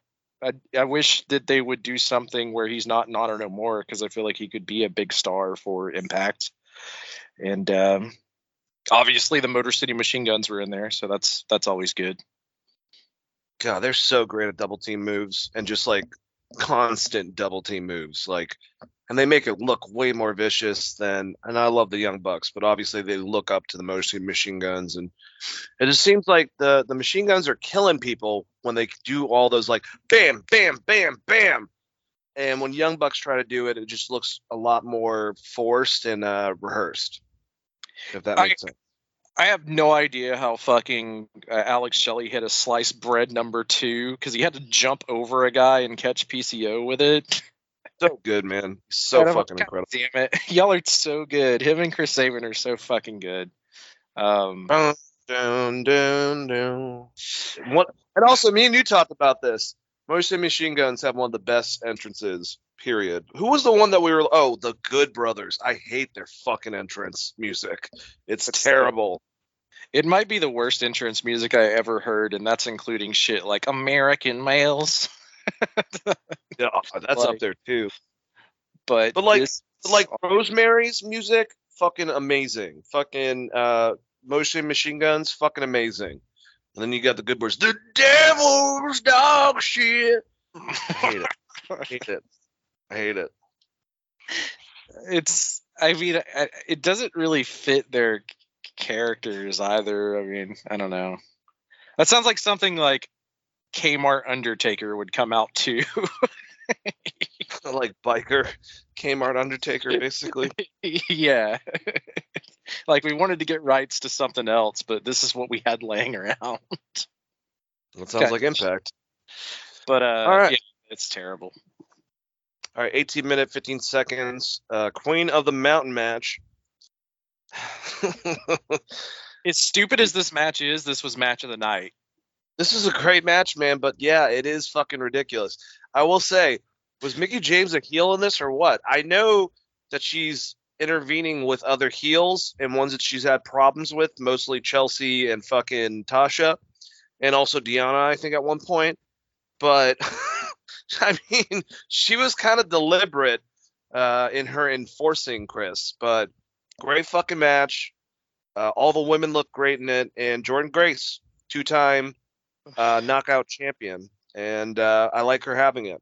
And Deonna Purrazzo and the returning Rachel Ellering will have a chance at her at the uh, Ric Flair. Uh, I'm sure they'll have another match before that, but so someone else could have it when we get there, but at the Ric Flair uh, anniversary or retirement show, whatever the fuck. But this is a great match. Jordynne Grace is like the Brock female Brock Lesnar of German suplexes. Jesus Christ, she was yeeting everyone in this match. So Uh. It's so good, and uh, the- it, it's small thing, like you said, uh, harkening back to the Mickie James. Uh, she did have a really funny spot where she made Savannah get into the penalty box with Tasha. Which I thought was funny. Uh, that's definitely a Mickie James type move. She's so good, and you know, I think this just sets up the rematch between her and um, her and Mickie. It's uh, another person who looked really fucking great in this match was uh, Chelsea Green, and they definitely could be an argument made that she deserves to be champion as well, just because that she's got she's been kind of everywhere and has been having really good matches, and uh, craziest shit in this match is when they took that table spot and I didn't even realize the tables were down there. I thought they were going straight to the floor and then they hit these tables and they split way faster than expected. That was a scary fucking spot. I know Chelsea was involved with it. I can't remember who else. Um, where that 20 foot ladder tipped over and they went to the outside and went through the tables. That was a uh, holy shit moment. The the the uh, Bubba Ray uh, spot, if you will, Yeah, it was. Uh, did recently too. yeah That was pretty gnarly.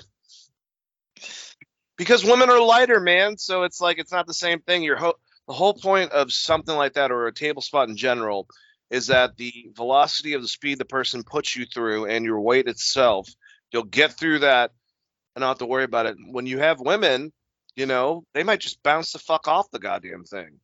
So it's uh I, I don't know if they well I, I don't know if they sawed the tables or what, but that was a bad idea because those motherfuckers split into a bazillion pieces and they just hit the floor really fucking hard.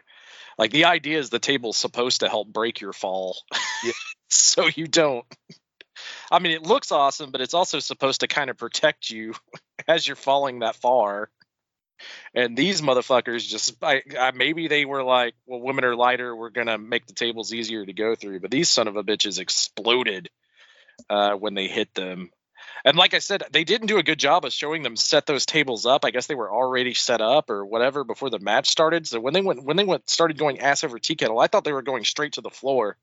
And I was like, oh my God, please don't do that. Um, and, and one other thing, the crowd fucking sucked in this building. Y'all should be ashamed of yourselves. I know. Why the hell would you want to go to the 20th anniversary of Slammiversary and not be loud? I mean, they were just like they were not into anything. There were certain people that were able. Chelsea Green, I think, did a really good job of getting the fucking crowd into this match specifically. Um, but man, they just were not popping for fucking the even the craziest shit. They weren't really popping for. So, um, yeah, I don't know, just a weird crowd. Obviously, you know, it's a smaller crowd, but I mean, me and you went to fucking a GCW show, and you can have a small crowd, and it can still be an awesome atmosphere. You know, it, with with the crowd really being into the matches, it's like this crowd. I, I don't even know why they showed up. They were dead. What I, I what Who I knows? sent, uh, I sent you what deader than the party the parents on Party of Five. Like Oh, I mean, it's true. They they, they were uh, non-existent at many points. Um, but we have the main event. Josh Alexander putting on the Impact World Championship on the line against Eric Young. Uh, 18 minutes, 50 seconds. It's a really good match. Um, I don't know. My whole thing is the only the only complaint because they had an excellent match. Both guys are fucking incredible, and uh, there was definitely some bullshit that Joe Doering and uh, Deaner kind of did within the match. I was a little disappointed that we, you know, Impact, at least recently, has been known for the next competitor to step up to the plate, kind of comes out at the end. Instead, we just had like a, you know, a happy Josh Alexander beats Eric Young, and then he poses in the ring. He's champion. I love Josh Alexander. He's one of my favorite wrestlers right now. Outside of it, you know, well, no, no, not even outside of WWE and AEW. I don't know why I always make that distinction. He's just really good in the fucking ring. He gives me Kurt Angle vibes. He gives me Bret Hart vibes. I just think he's an excellent wrestler. And I understand that he is also, you know, along with Cesaro, and we'll talk about this later, Cesaro, Johnny Gargano, uh, Jonathan Gresham, Timothy Thatcher. He's one of those names thrown out there as a potential person for Zack Sabre Jr. to go against. I don't know if I see him being around long enough to join the Blackpool Combat Club, but I can see why people would think that because he's an excellent technical wrestler and uh, he held it down. I just kind of wanted the next phase to start. And unfortunately, I missed Impact this last week, so I don't know what's going on storyline wise there. Chris, what do you think? yeah, I haven't had a chance. I recorded Impact. I haven't had a chance to watch it as we record this show. That'll probably be a later today me thing. Um, it's you know not been a busy week work wise, but a busy week of watching wrestling and trying to catch up on other shit. So I, I, I missed this week's Impact. Um, I know the results are out there already for anyone that did miss the show and want to know what's going on. It's pre-taped, so you can go find that. But uh, I have not I have not seen what the next step is. I was kind of okay with them not doing the New Japan kind of call out spot here just because it is Slammiversary. It's to send the fans home happy, let Josh Alexander just kind of have his moment uh, after a very hard fought match. Um, some really fun spots in this match. There was a, you know, Jeff Jarrett uh, uh, headshot with a guitar, and he, Eric Young, fucking nailed him with his son of a bitch. Um, Jeff was uh, very happy on uh, Twitter, by the way. He w- he put that over a lot, so I think he appreciated it. Yeah, this thing went over Alexander's head like at 90 miles an hour, and it actually I think helped the match. I think you pointed that out because uh, it kind of busted open jo- Josh Alexander, not like bad, but it busted him open and kind of gave him a fucking mean look going into the finish of this match, where they pulled pulled up the ring apron and uh, started trying to pile driver each other. It was uh, it was a great ending, and then uh, Doering and and Cl- and Co outside. I'm I'm slipping on the other guy's name. We're constantly trying to fuck with Alexander, and, and there was even a flag battle here. Josh Alexander gets a hockey stick with a flag on it, which explains why Scott D'Amore was out there to begin with earlier in the night. Um, that motherfucker should never be on commentary ever again. By the way, I'm Scott D'Amore, and I'm just going to say random things while you guys are trying to put over the match. Thanks, Scott. I I like Scott. You know, I think he's done a, a lot Didn't he of used to be a wrestler? I I don't I that I don't know. I haven't Just Make- train people. possibly. I just I, I know that you know before he really took over Impact, I was super down on their product, and it has came a long way. I think what I texted you is like I know he he's been pulling Impact out of the fucking depths of hell, but this is terrible. Get him off commentary. But anyways, he brought a flag out. It got shoved under the ring. It was basically a hockey stick with a Cana- Canadian flag on it um, versus Violent by Design's flag, and he uh, he broke their flag and then started whipping ass with a hockey stick. That was a pretty fun spot. Uh, there was a he uh, Eric Young hit the stroke on Josh Alexander. Another shout out to Jeff Jarrett. Um, they paid a lot of respect to Jeff in this match, and that was cool. And it was a fun match. It's um, I didn't really expect Eric Young to win just because Josh just won the title from a long feud against Moose. And uh, I guess Sami Callihan's next. That would be probably the guy that makes the most sense at the moment. Yeah, I I definitely agree with you. Isn't it crazy? Like you know, we're talking about Jeff Jarrett. Isn't it crazy? Like how close he is to the product now. like you know, a lot of people don't realize this. Him and Paul Heyman have a lot of control over everything. Um, you know, storyline wise, uh, you know, over even the writers. And they were kind of like one and two to Vince for each show recently in the last couple weeks, and now Vince is gone. You know, I know he's still doing storyline stuff, but it's just so weird that Jeff Jarrett's in a top position WWE creatively. Yeah, funny enough, the shows have gotten better as well, which is hilarious. if I'm being completely honest. Um, but yeah, it is. oh, it's so weird. it's The the uh, the head of TNA and the head of ECW actually know what the fuck they're doing uh, for the most part. If, well, if if they don't have like someone else intervening with their shit, you know. I, well, maybe that's why it's the perfect storm if Vince is dialing back some of their bad ideas. because, you know, uh, Paul Heyman and Jeff Jarrett have both had some fucking doozies in the past of ideas. Yeah, that's very true. Well, uh, let's let's let's kind of breeze through Raw and SmackDown, like we have done, guys. It will be much more heavily devoted, I think, next week, uh, building up to their pay per view. But my God, this Raw fucking, I don't know. Hey, Kitty, how's it going? All right. So it started off with a match with Asuka, Morgan, Becky Lynch, Alexa Bliss, and Carmella. Rhea Ripley is she literally said she has a brain injury. Scares the fuck out of me. Hope she's okay. She's also out. Um, with she all gave herself a fucking, she gave herself a concussion. yep. She took a suplex spot too close to the ropes, and her foot hit the bottom rope, popped back up, and hit her in the face, hard as hell. She kneed herself in the fucking head and gave her a concussion. So So- hopefully she's okay. I just wanted to point that out because a lot of other people have been pointing to the spots in the match that could have gave her a concussion. Uh, no one dropped her on her head, and no one stiffed her. It's it's just it was fucking just terrible luck. When you give your own self a concussion, that's always the fucking worst. Yep. No, I agree. And uh, from this, I get it because it's an easy person for Bianca to go against and you know win, but disappointed with Carmella winning uh, over Asuka, Liv Morgan, who the crowd loves her, Becky Lynch, and Alexa Bliss. Whatever. I guess Corey was happy. Yeah, I don't I don't understand this because they announced that it was just Becky versus Asuka to see who's going to get.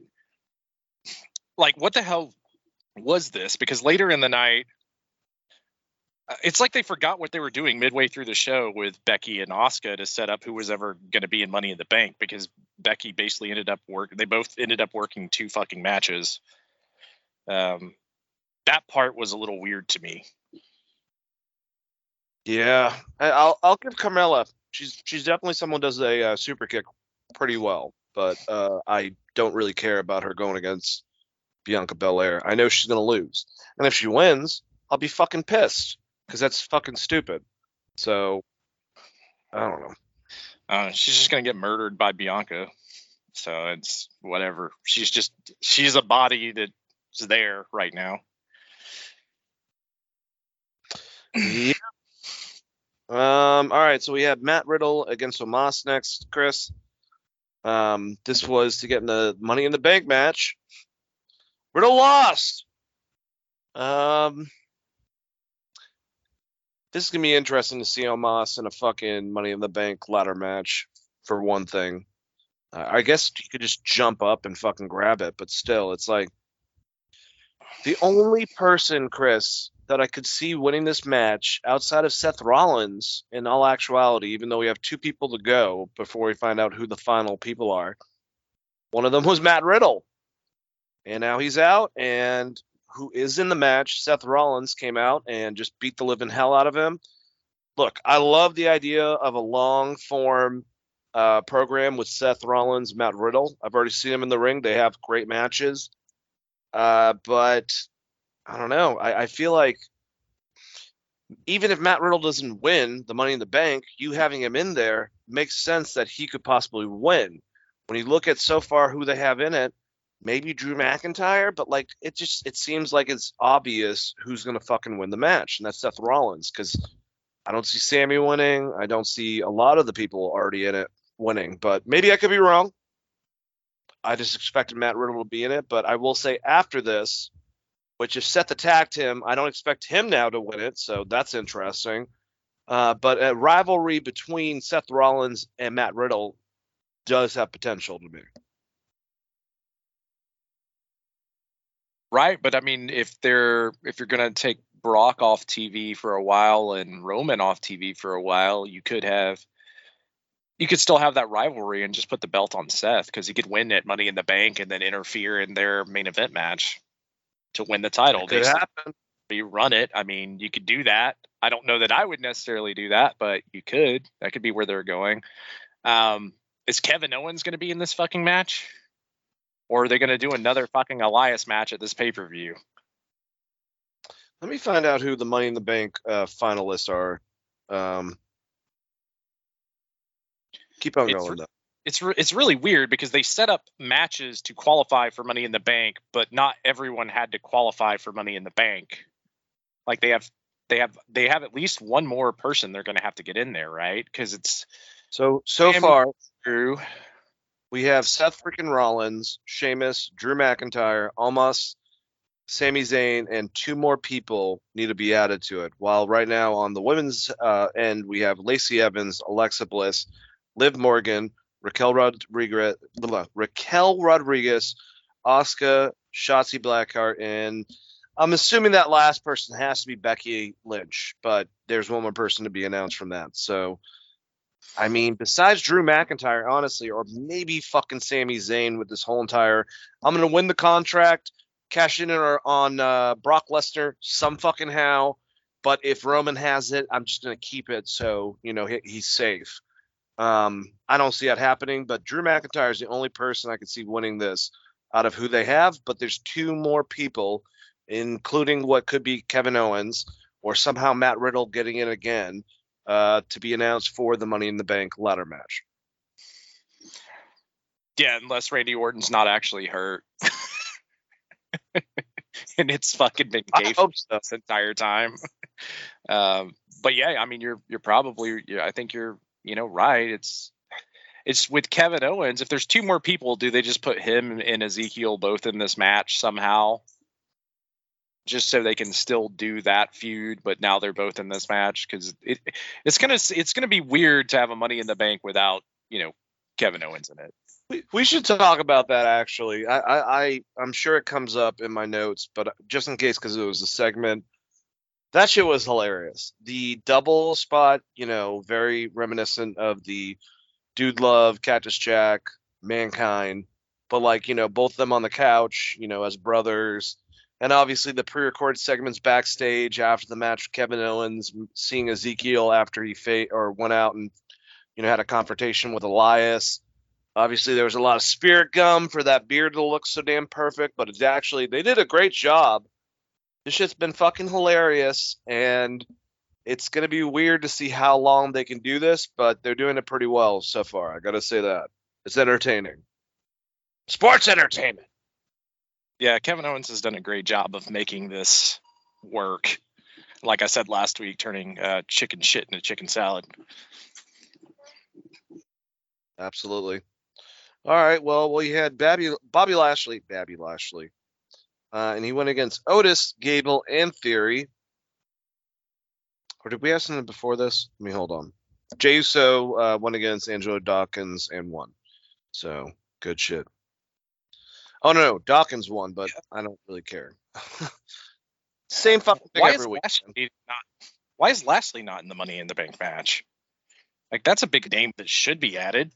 Because Bobby Lashley now wants the U.S. Championship, apparently. That inevitably John Cena is going to feud with Austin Theory for, so he's just going to look like a fucking idiot with egg on his face, no matter what.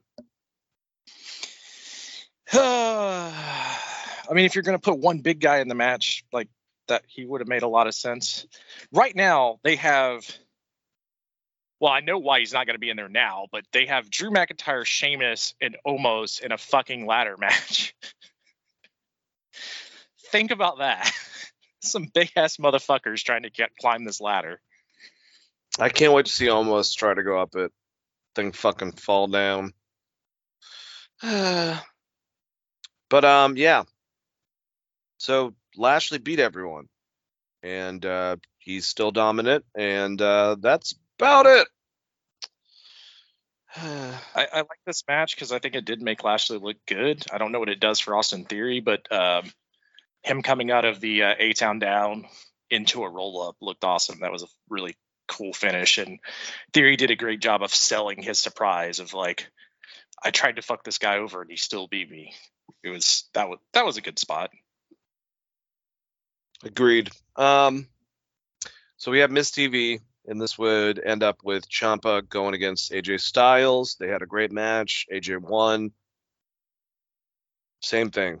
First of all, why the fuck is Ciampa like the the heater or the the guy for fucking Miz? I have no idea. Uh, but I mean, show that he can still put on a great match. And even though he won against AJ Styles, it wasn't just AJ. It was the two of them. They're just both great in-ring wrestlers. Like I keep on saying, man, I hope Vince or whoever, especially with now that Triple H is back, apparently. So he's telling people at NXT. So he's back full time. If he gets involved creatively with all this shit, especially if Vince has to, you know, take a leave, I hope Ciampa is just treated like I keep on fucking saying, and seems like what Triple H is doing with him when he was a heel in NXT, like a modern Jake the Snake Roberts. You know, kind of anti-hero. You don't know where he's going, but he's aggressive. He starts off talking very calm, but you know, still has an aggression in his voice, and it keeps on climbing until the end when he snaps. Throws a fucking chair against the wall. But for right now, we're gonna to see him lose to everyone uh, until then, if that does happen. Yeah, this was one of the worst things on Raw, not because of the setup of AJ versus Ciampa, but or Ciampa, I should say. It was the promo to get there. Jesus, this tiny nuts thing that they're trying to get over is very, very much a Vince McMahon sounding. Uh, I think this is funny, but that shit is not over. My guess is what's going to happen is Tommaso is going to uh, just beat the shit out of Miz as well. like that's what I would do with that character. Because right now Miz is just selling his surprise every time he shows up to attack AJ Styles, but it hasn't been addressed yet. It could just be like Tommaso, like Miz is trying to be his friend, and then he just beats the shit out of him as well. The only re- reason Miz is here right now is because uh, Miz and Mrs. just came back on the air, so they're promoting that show that comes on right after Raw. That's a good point. All right, so the main event after that was done was Becky Lynch and Asuka one last time to try to become Money in the Bank uh, participant, and good match. Asuka beat Becky Lynch. Like I said, I feel like Becky's still gonna get that final spot. We'll find out, but Asuka is definitely part of this Money in the Bank. and she's not winning it a second time. I'll just say that. I think it's Bayley. I think Bayley is the Money in the Bank, the last remaining female Money in the Bank participant. Becky Lynch will have a fucking meltdown, but that would make a lot of sense based on what they're doing with their with their uh, character. Right. And then she could also somehow weasel her way into a three way for the women's title. Yep, She can come point. out and be like, it's unfair. I had to wrestle two matches in one night. You know what I mean? Shit. So she could go that route. All right, let's keep on going, and I would love that, by the way. Uh, SmackDown. It's from last night. We're recording this on a Saturday, like we normally do. But Drew McIntyre kicked off the show, came out, said a lot of stuff um, involving Money in the Bank. Uh, Sheamus came out. You still, you know, they they both were added last week from Pearce. This week they're both talking shit to each other, you know, about the whole entire thing. And then Adam Pearce comes out and was like, "Look, it has nothing to do with me, but unfortunately, you guys are gonna have to be a part of the of of a, of a match to qualify. And it's not against each other. Can they coexist, Chris? Sheamus and Drew McIntyre will have to go against the tag champions, the Usos. If they win, they're a part of this. And uh, called out by Sonya Deville later on, who was pissed about how she was positioned in a fucking handicap match. Um, you know, like, oh, okay, like this is fair. You know what you're doing to me, and how you just fucking completely changed your opinion. And Adam Pearce was just like, Sonya, like I don't make these decisions. This was given to me, so this is fucking stupid. Like, how the hell did they get to here? Like they didn't have any fucking planning. They were like, all right, you guys are just automatically in. Oh, never mind. You guys have to team against each other to beat the Usos.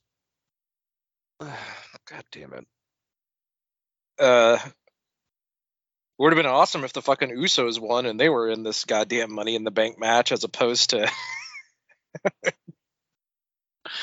uh, Drew and Sheamus. And the reason I say that is if one of them was to win the fucking thing, that would be an interesting feud with Roman.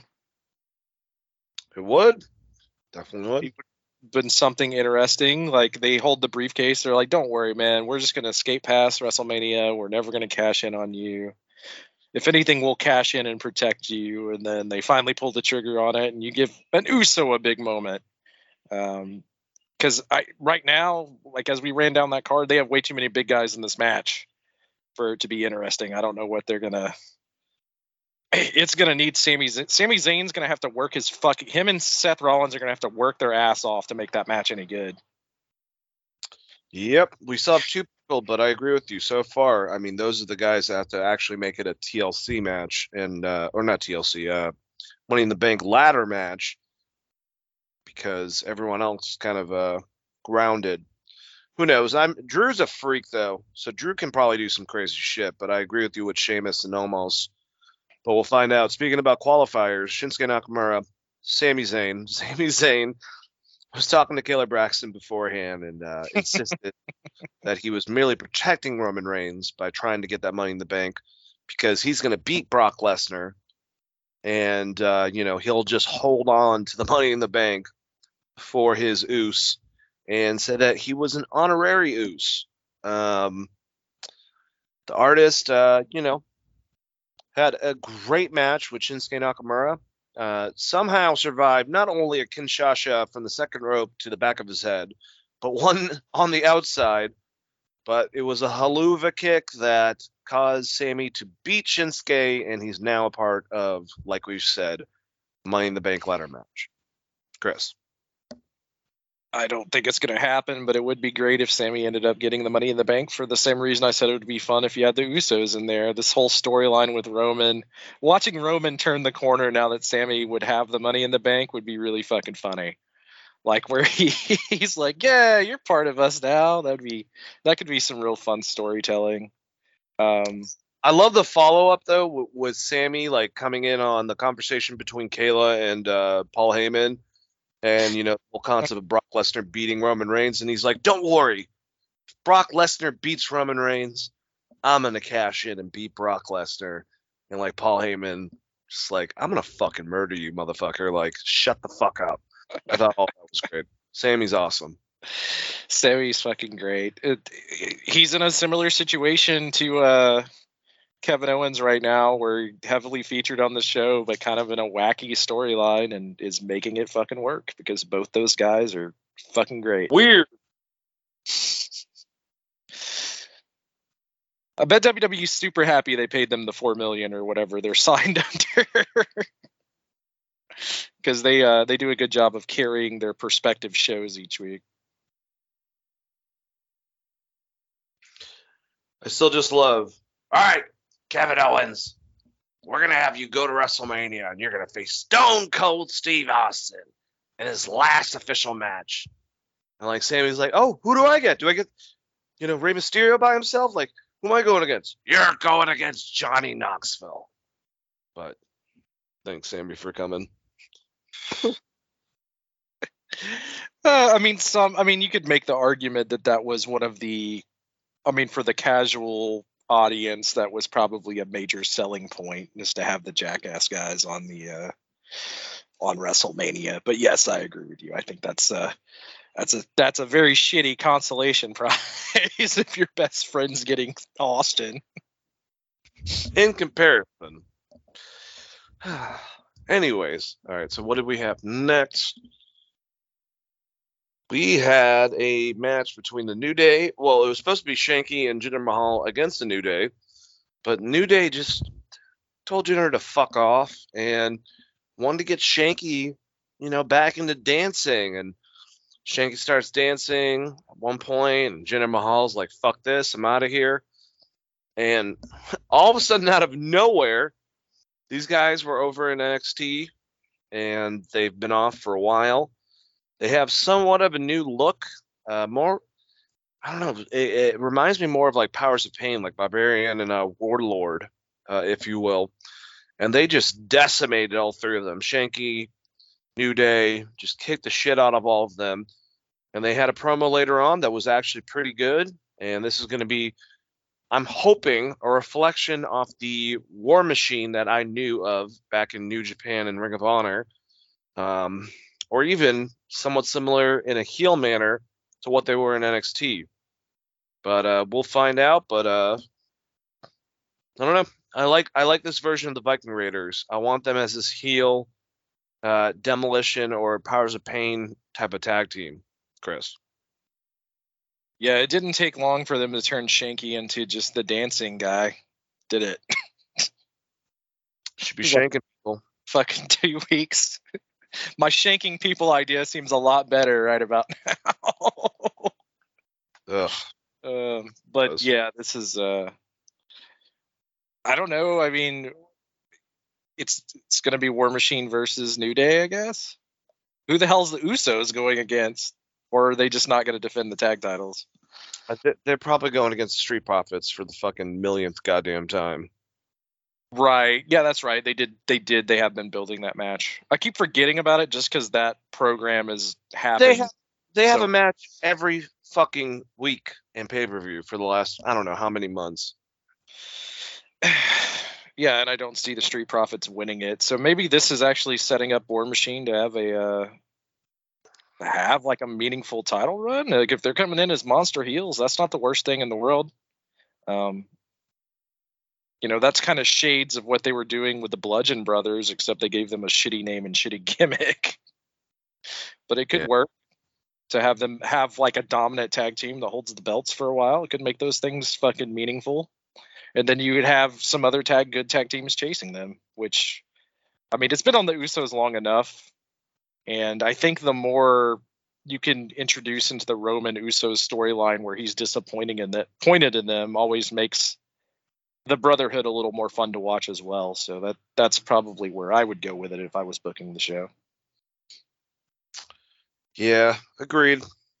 All right, the next match we had, I, we already talked about the uh, Adam Pearce interaction with Sonya Deville backstage and her calling him out on his bullshit because of the fact that he got her job uh, taken because of similar stuff. And uh, Sonya for bitching to Adam, Adam Pearce goes a little heel and makes her go against both Raquel Con- or no, I'm sorry, Raquel Rodriguez and Lacey Evans in a fucking handicap match. Now Sonya has uh, both um, what is it, Mia Yim? No, no, not Mia Yim. Um, uh, Li and Shayna Baszler in her corner, so she still has a little bit of backup. But I mean, the Ra- Raquel and Lacey beat her, and then that kind of showed up with Shayna kind of getting in uh, both their face. So I don't know. I don't know what any of this did for anything, Chris. Yeah, me either. Uh, it's kind of one of those ones you could just look past. I mean, I guess it's setting up, giving Lacey a win headed into Money in the Bank because she's going to be part of that Money in the Bank, right? Mm-hmm. Um, I like Lacey Evans. I feel like they continuously fuck her up by not uh, booking her properly, but I like Lacey Evans. I don't. I don't know. What the fuck was the point of her telling her whole entire goddamn life story, going into detail about stuff she probably never wanted to tell people if they're not going to fucking follow up with it immediately afterwards? That's the question. I don't know. They should have done that when they brought her up from NXT, because her li- her actual life story was better than the character they fucking saddled her with when she got to the main roster. Um, Yeah. but she's got she's gotten better in the ring and uh, looks like a million bucks. I mean, there's there's something there. I just don't know if they know how to get there yet. Maybe if Vince steps back and they let some other people uh, book her, she could be a very different story. She's kind of like a uh, she could easily be like a babyface version of a Charlotte Flair if booked properly. Um, she has the size and can wrestle with some of the smaller women and be like a believable babyface. If you can tell the story properly and not just make her vomit it out in like a 10 minute promo, I think you could do some video packages and and things to make that character a little more interesting. But uh yeah, I don't really give a shit about Sonya Deville at this point. I don't. I'm sorry. I loved her in NXT. They fucked it up. Like uh, her and Sasha or, or Shayna Baszler both. It's just like I don't. They're. I just don't care. All right, well, next, let's see if you care about this. We had Natalya coming out. Ronda Rousey's uh, music hits. She comes out uh, dressed just like Ronda with a stroller going to the ring and basically, like, you know, shows that she is at, pretending she's Ronda less superior to Natalya because Natalya jumped her from behind the week previous and put her in the sharpshooter, had her tapping out. Um, so she's kind of like, you know, just to let you guys know, recently, Natalya and Ronda are really good friends, but they must be very, very uh, okay with completely destroying each other. Because on Twitter, um, there was a picture of Natalya and her sister basically in bikinis or some shit like that, promoting uh, Natalya's website that, you know, has them both modeling. Her sister, forgot her name is, she's younger, she has an OnlyFans. So Ronda kind of commented on it and was like, "Oh, that this is really great. You guys doing your whole entire creepy sister thing on OnlyFans, blah blah blah blah blah, just talking shit." And Natalya kind of came back and was like, "Oh, okay, well let's go to your farm." Apparently, Ronda Rousey has friends over, and they go to the fire pit in their their farm, and they sit on rocks and talk about shit. And there was one recent about them talking about uh, different conspiracy theories in which Ronda started crying at one point, so Natalya brought that out. Well, this night, I mean, Natalya made fun of her by dressing like her, barely said anything. And then Ronda comes out and it's like making fun of her fucking plastic surgery. I, I you know, I'm surprised to see you because usually your your tits are out. The closest thing you'll ever get to being a main attraction. This company is dressing like me. Like, damn and uh, that's just setting up more for their match. And that was about it. So there you go. She ran fucking Natalie down pretty, Natalya down pretty fucking hard here. Um, like I said, it was one of her better promos because I think it actually clicks with what we knew Ronda as in UFC a little bit more. And it's a little bit more of an edgy character, ass whooper kind of character. Um, but damn, she she immediately starts it with like, "Oh, I'm sorry, I almost didn't recognize you because your your rack wasn't out," and then just immediately runs down the fact that Natalie had or Natalya has had plastic surgery and and how you're part of the problem for uh, buying into the industry standard stereotype, which I mean to some extent is true, but also you're kind of body shaming someone when you start shitting on them for you know body image is a big deal either way, whether you get surgery or not to fit a body image, or if you're, you know, worried about your own body image in a different manner. So I, the that part of it was kind of a little fucked up, like either way you look at it. But she ran her down for that shit, and uh, it it kind of makes you. the promo made it seem like Natalya is the actual fucking baby face here. So Kind of. I mean, um, she didn't really say anything about the baby stroller. I guess she was insinuating, you know, Ronda left to be a mom or whatever. But like you said, Natalya's promo was pretty fucking tame, like just a heel wrestling promo in comparison to what Ronda came out and did a fucking uh, Nas ether track on poor Natalya. Uh, but it is what it is. Great reference. It's uh it is what it is. I mean, I didn't think Natalya was gonna win this match anyways, but I don't I don't know that you needed to bury her that goddamn hard. Agreed. All right, so let's. I'm gonna give you just the uh, the winners of these next three matches because, I mean, all right. So uh, Gunther won against Ricochet. This is the rematch for the Intercontinental Championship match. Unlike their last match, was very competitive, Gunther just beat the fuck out of Ricochet and beat him very very quickly. Uh, Shotzi went against Tamina for a qualifier for the Money in the Bank. She won. Uh, we had McAfee you know, get up on the desk and call out Baron Corbin and just talk shit about him. And that's setting up, I guess, for the next pay per view itself. Um, what do you think about all three of these things? The fact that Gunther, Gunther beat Ricochet relatively quickly uh, for the rematch. Shotzi beat Tamina, and now she's a part of the Money in the Bank. And also the fact that Pat McAfee cut, said a great fucking promo once again and just ran down Baron Corbin.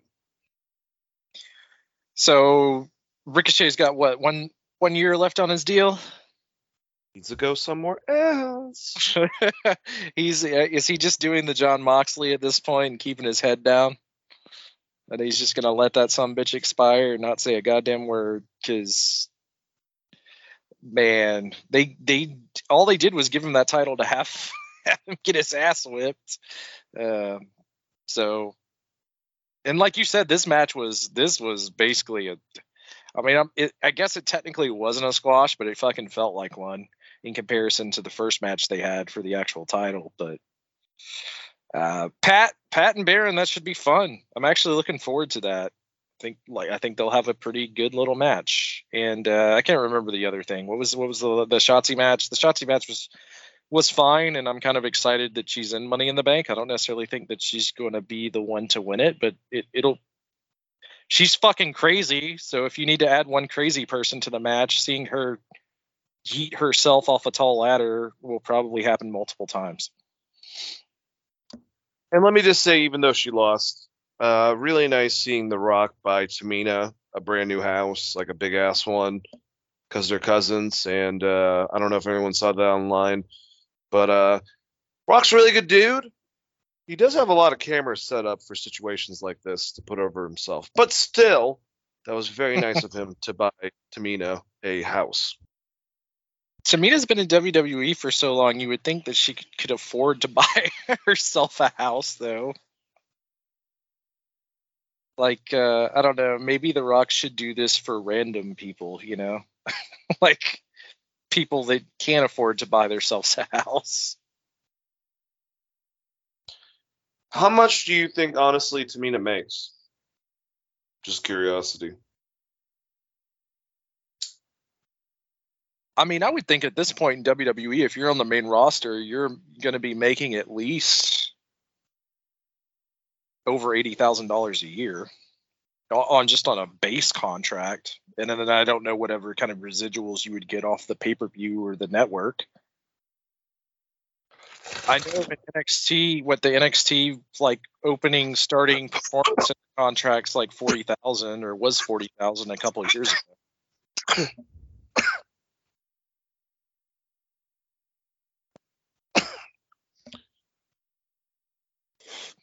But I mean, the better. maybe she's having to pay for all of uh, her father's lawyer fees and all that shit from that murder trial. I mean, there's probably some other stuff there, but you like, you know, The Rock does just set these cameras up to do these weird uh, giveaways and, and such. But uh, it's The Rock, you know, whatever.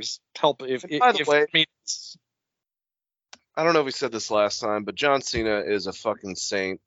He went over to I forgot which country, but talked to some refuge from um, Ukraine, and this kid that was obsessed with him and uh, had Down syndrome and also was not able to talk. But he went all the way over there.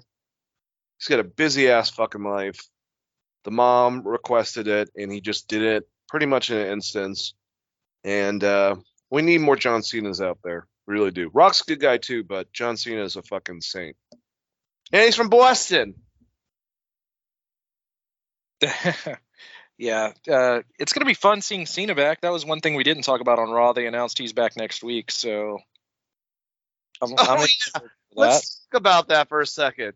So we thought that was the end of Vince McMahon. That was, you know, him saying goodbye uh, the previous week on SmackDown. And then he comes out again on Monday Night Raw out of nowhere. We hear no chance in hell and just announced that John Cena will be back. And that was that was it. And I'm wondering, can we get to the point where he just starts like telling us stuff every week that's like minor and more minor, like Curtis Axel didn't technically get eliminated from the Royal Rumble, and that's it. That he just says that and just leaves. Like that'd be interesting, right, Chris? uh, sure. I mean, I think he's going to continue to show up until they just tell him he can't anymore at this point, right? um, fucking wild. But in any case, I am excited about Cena coming back. Should be Me too.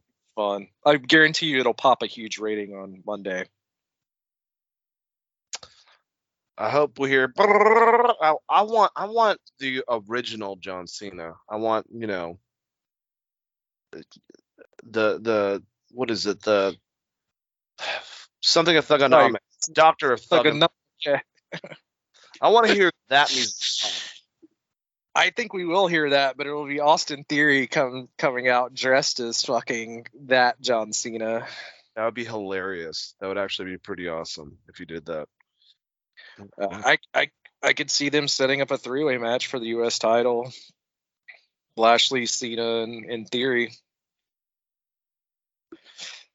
So don't be surprised if that happens on Monday. I could definitely see them doing that just to get Cena on the fucking pay per view. That's a good point. All right. Well, uh, want to address this next section, the the last section that we'll be going over on Wrestling Geeks Alliance. we had to put a disclaimer out.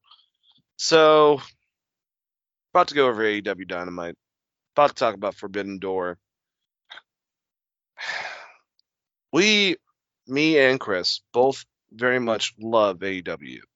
We love what it's doing but I'm kind of sick of the whole concept that has been implied or stated over and over again that hey, you should just like shit and enjoy the taste of it, which is like Vince McMahon's motto back in the day towards wrestlers when it comes to storylines. But in actuality, kind of applies to this in, in a uh, lot of ways because I am looking forward to this pay per view on Sunday just based on the build and the booking specifically. Um, I know there has been injuries.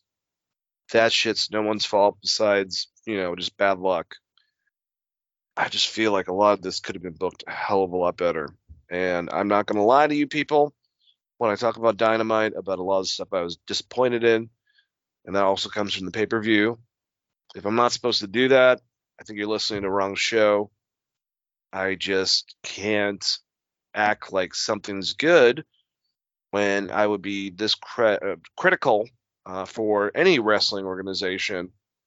And after watching Slammiversary last week, I told Chris this uh, before the show.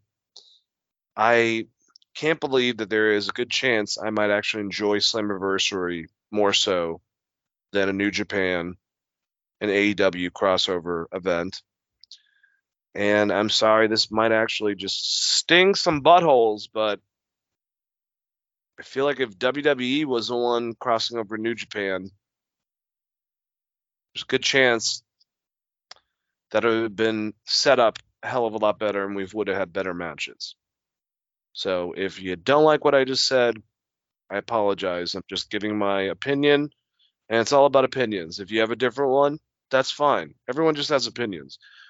The best people who have opinions in the industry are wrestlers, bookers, promoters themselves, the ones that are actually involved. All of us are just stating what we see. We don't everything. We don't know everything behind the scenes, but uh, I um, I've heard plenty of podcasters that I appreciate and respect basically tell me just to like this, and I thought a lot of this was uh, piss poor. Honestly. I am going to agree with you. I do think there's going to be some good in-ring matches on this pay-per-view just because of the the people that are involved in those matches and there's a lot of great workers on the show itself, but as far as having like let's like an example like a Terry Funk Jerry Lawler here's the reason they're having this match here's the psychology behind it there isn't any of that on this fucking show it's a bunch of matches thrown together with a bunch of good wrestlers there's there's zero build to it and yes injuries play into that some I think a lot of it is the fact that you guys gave yourselves 4 weeks to build up what should be a super big build to a massive international pay per view. I mean, we haven't seen anything like this, like an actual company versus another company in a long time. You could have done like a Survivor Series type match. You could have had points for both companies. You could have, there's so much more that you could have done to make Forbidden Door feel fucking special. Um, but you decided to book it right before the G1 and also right after your last pay per view, and did a very piss poor job of introducing us to some very key players in New Japan. Um, I think the way that they introduced Tanahashi and Kazuchika Okada is a fucking embarrassment to who those guys are. We didn't get any video packages. We didn't get any ahead of time announcements. They just wanted the surprise pop for the music, which is fine. But those are two of the greatest of all time in New Japan, and I felt like they should have probably had a better introduction. Uh, a lot of the matches do seem cobbled together, and I do know that all like like I said, eight out of the ten matches have changed. When I was talking to you before the show, multiple fucking times at this point, so you know there's a little give them a little bit of leeway for that, but. uh we've known that this was going to happen before the last AEW pay per view, and you should have started sprinkling in storylines and introducing us to characters from New Japan before they ever actually showed up. Like, here's some potential people that could be here and why you should care about them, and have Jim Ross talk about it. Like, he was there as a fucking commentator. So, just to be like, this is just, it's going to be this, and it's, it's going to be great, whatever eh, you're just saying it's going to be great based on work rate, not based on a huge part of good matches, which is the actual story behind the fucking match. And uh, there's not a whole lot of that on this pay per view. My whole thing is there's a better way, like you said, to introduce uh, all the wrestlers, especially compared to we're going to have a match it's based off of work rate. Hey, Will Ospreay is part of two teams. He's going to lose that, and and we'll have a brawl afterwards. But that's about it. No storyline, no video packages unless you watch the fucking final one they do, which is always good. Um, It just doesn't make any sense. There's no reason this this I, I don't think me or Chris would have cared if this was actually in October and they planned it more out. Like they didn't have to do it that close to fucking finalizing, you know, their partnership. I hope next year's better. I just feel like this year was like put together with fucking Elmer's glue and a couple twist ties. Like ridiculous. Yeah, what's going to be interesting is, and I kind of talked about this a little bit last week, is I wonder if one night of Wrestle Kingdom is going to be an AEW um, New Japan crossover in Japan. Because if so, I have way more faith in fucking Gedo pulling that off, you know, six months from now than I do AEW trying to pull off the same thing in four weeks. I think that plays into it a lot. Yes, the injuries were there, but even with the injuries, let's say that the injuries don't happen, you still have four fucking weeks to book all of these 10 matches. Like to give us interesting stories of why we should care about this other than it's a crossover. Like they've done outside of Excalibur explaining various things on commentary about New Japan AEW as a company has for for a casual viewer, for someone that doesn't watch New Japan, let's say you know a lot of audience doesn't watch New Japan, not necessarily AEW diehards, but maybe random people that are thinking about buying the pay per view because they tune in to. Who cares uh, about them, Chris? not everyone watches New Japan, so they're not going to know who all these fucking characters are. Give us like a, you know, uh, ask TNT for an extra 30 minutes at the beginning of the show or the end of your show just to fucking go over who these people are and maybe show some clips from their matches, etc., and why they're so important. Like talk about the fact that Kazuchika Okada beat Kenny Omega twice. Right? Like talk about that history. Talk about why Kazuchika, Okada holding the belt for fucking like 800 days in New Japan and beating all of their top guys. Right now, he's just a fucking guy in the world of AEW. I mean, they did their best on commentary. Like I said, this is not a shot at uh, Jim Ross or Excalibur because I think, you know, they've tried their, especially with Tanahashi, have done their absolute best to try to put the guy over and making comparisons to, uh, you know, wrestlers from America and, and giving them like you know the the comparison of Tanahashi to Bret Hart or the comparison of Tanahashi to Sting and trying to explain you know how great they are and what they mean for that company. But they've done a real piss poor job of uh, making telling any kind of significant storyline and uh, you know even when they start started it they kind of stopped with like Hangman being like I want Okada well why do you want Okada like, what's the reason behind you wanting to fight Okada? Like, why should we care about Okada? I know why we should care about Okada, but like my nieces don't. They got no fucking clue who Okada is outside of me talking about him a lot. You know what I mean? Like, you have to keep in mind that not everyone has followed the Bucks and Kenny throughout this journey of leaving New Japan to starting AEW to building the now the company's been around for three years at this point. There are people that just have become AEW fans who might not know this entire backstory. So uh, that that is one of my biggest problems with it. Um, also, like you said earlier, we got two four way ma- or two four way matches, both for titles.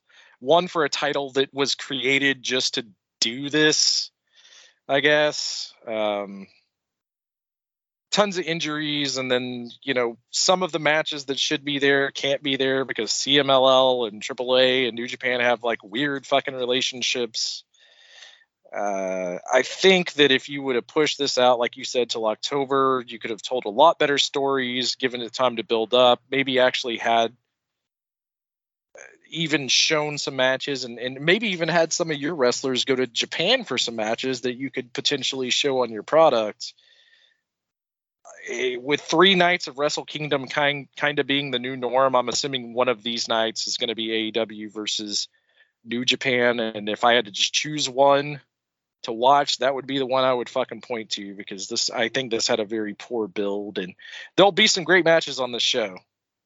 Uh, they there definitely will be some great matches on Forbidden Door because I know that a lot of the wrestlers involved are great, but they're they're work rate matches. They're not anything that you necessarily have to care about if you're not a super diehard uh, wrestling nerd. And that's the thing. It's like, uh, you know, Tony really should start catering towards people, you know, to grow this company because the thing is, like me and you, we want this to be an actual competitive race. We want them to get and succeed to a level to where something like a WCW was years ago. Um, as much as we love TNA and ECW, or I guess even like you know a Ring of Honor, none of them ever were able to get to the level because they were held back by financial reasoning, people being involved with management. It just always something gets in the way, and uh, I think Tony's a very intelligent guy when it comes to wrestling. I think that he loves wrestling. He needs some direction, but he won't really fucking do that, it seems. And uh, you know, me and you, I think both had like this situation. Like I had my boss. He's like, man, you talked about this Okada dude, and uh, he just comes out looking like he's going, you know, in Hawaii on a fucking walk down the beach or some shit. And I just feel like there was a better way to introduce him. Uh, I, you know, it just kind of blows up in your face a bit when you talk about some of these guys, like a Tanahashi, like uh, Okada, and it's it's disappointing. It's that's not how we should see them first. That's not the information should not be like, oh, you know this type of stuff. No, not always.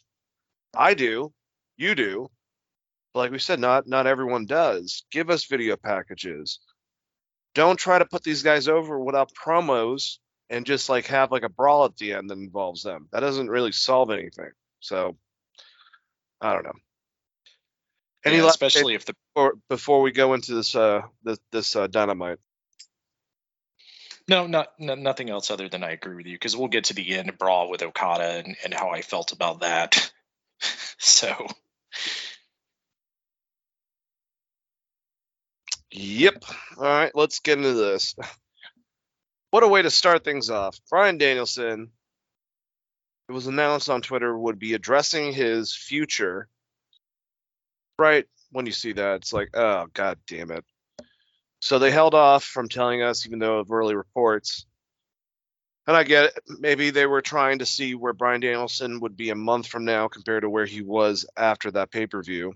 But he wasn't able to make a meet and greet. Uh, he was able to fly specifically because there was something done and hasn't been addressed 100%, but he had a concussion. And he came out, he cut a great promo. I mean, weird. Bryan Danielson's always great for uh, cutting a promo, talking about just really giving a lot of uh, praise towards the pay per view coming up and talking about how you know they're they're what they're going to do and talking about how Zack Sabre Jr. called him out and finally get got around to it and said he had some good news and he had some bad news. Bad news is he is not clear to wrestle for Forbidden Door. And at this point, we don't even have Okada coming out at the end, so I'm like, this is fucking ridiculous. So we don't have Bryan Danielson, we don't have Okada, we don't have CM Punk, we don't have this person. It's, uh, it's a disaster, and that type of stuff is not on them. That shit happens, unfortunately. Uh, but Bryan Danielson said that there'd be a new member of the Blackpool Combat Club that would replace him for both Forbidden Door to go against Zack Sabre Jr. and also at Blood and Guts the next week for the uh, the big uh, match so he promised that the wrestler would be able to be someone that would be good to participate in both matches. And uh, he's not going to be in it, but he came out the heel tunnel. Wink, wink, nod, nod. And uh, he wouldn't tell anyone. Which, once again, here's my whole problem with that concept. I said the five people earlier that get related towards who could be in this. Uh, three of them are not going to make a lot of diehard fans, I think, happy. There's two specifically everyone's really clamoring for, and I could see it being any of them, but specifically those two. But the fact that you're not announcing it now might be, which is what's happened in the past, that Tony Khan likes to really build up something that's not as big as he says it is. He loves to use dream match. He loves to use, you know, whatever type of verbiage to really hype up stuff. So we have Timothy Thatcher, like I said. Hey, he could work out for both things technical wrestler, brawler. Not really up to the standards, I would say, as that people would be like really over the moon about. We have two champions. We have, uh, you know, Josh Alexander, who could definitely show up in Chicago, has that belt, great technical wrestler. Impact has involvement with both products. That could make a lot of sense. Uh, and then Jonathan Gresham, who just was on the last Rampage, kind of setting up stuff for something in the future, tagging with Lee Moriarty and uh, eventually having a match with him for that title. Great technical wrestler, awesome concept. Still a little bit lackluster. The two people that everyone wants is Johnny Gargano, who is known for having the War Games matches beforehand and also is a great technical wrestler, very heavily compared to Mr. Bryan Danielson. Danielson's always want to have a match against him. And then Claudio Cesaro would be good for either situation. So if it's not those two guys, people are going to be pissed. And honestly, if it's any of them, why the fuck wouldn't you announce it right then and there? Just like, why the hell would you have Okada just show up when you can actually like announce that Okada will be on the next show to get viewership? I have no idea why this stuff doesn't go through uh, Tony Khan's mind, but apparently it doesn't. I'm gonna pick Cesaro. I think that's a safe pick. Be a part of, you know, uh, the the Blackpool Combat Club. Be in this match. Have a great match with Zack Sabre Jr. Great technical wrestler. Big size. Could be right in the ring, fighting along uh, against uh, Chris Jericho and all of his group. Uh, even though him and Eddie Kingston, you know, has have that fake rivalry online or whatever. So who knows? Maybe it is Gargano. Either of them would be fine, but it seems like it's them or nothing. And it's again, I don't know why Tony puts himself in this place. Just announce it. Just say it beforehand. Just so if there is disappointment, you don't have to deal with it. Like it's it's already out there. I don't know. Or if it's an attraction, you get more people buying your fucking pay per view. Chris, what do you have to say? I mean, uh, so this promo was really good up until the part where he started fucking bit breaking kayfabe and talking about heel entrances and all that shit. Then I was out because, as I've said in the past, I just I don't care for that in my wrestling. Um, as far as who it's gonna be, I mean, it has to be Cesaro because he basically said the person that is the surprise guy is going to be part of the Blackpool Combat Club, and the only other person I would like could think of that would make sense if you're going to go either a, very great technical wrestler or a brawler like Moxley, be like what fucking someone crazy like Joey Janela or some shit, and that would make people really pissed off. Like, it, like, are you gonna bring in like a Nick Gage? Like a CZW type guy. So if you're just going for like a straight wrestler, I, you know, Timothy Thatcher would be great, but he just doesn't have the name value.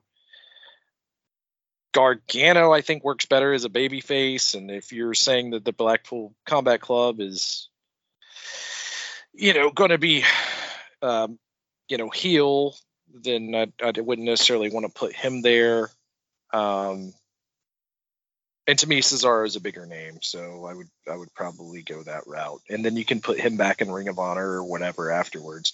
Gresham and Alexander, I think they're both great. They're just not going to be part of the like the big caveat there is that he's saying they're going to be part of the black the the the, the Blackpool Combat Club or whatever.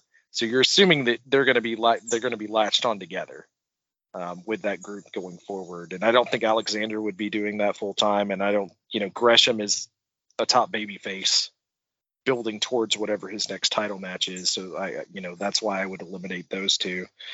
Um, if you can get none of those guys and you just want something fun to tie into New Japan, you could do filthy Tom Lawlor.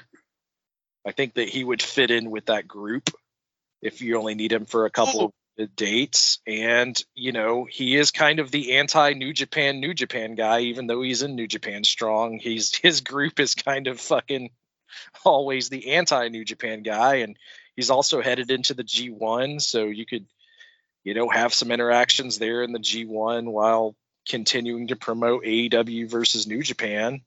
Um, I think that would be a good choice. I don't think that's going to happen, but if I had to pick someone that wasn't the guys that we've already named, he would he would be my guy just because I feel like he fits perfectly into that fucking blood and guts match and is also a great catch style wrestler and kind of fits the mold of what you know that group is supposed to be. Not gonna lie, I love that idea. I think that would be awesome. Um, now he's kind of like in my top three along with Gargano and Cesaro. I think that, yeah, I, I agree with you completely. But uh, yeah, Bryan Danielson out. We'll find out who's in this weekend or tomorrow for us.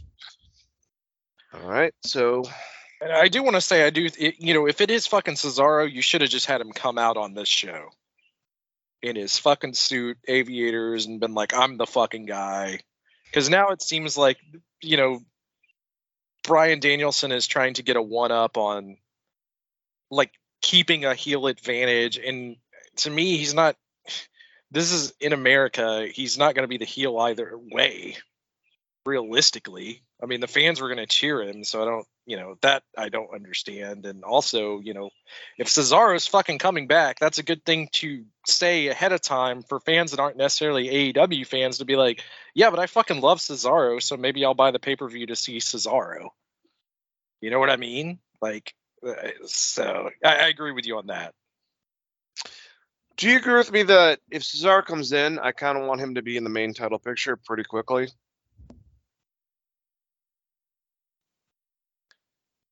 Yes, I think that would be great. But I also think that he could have like a really cool.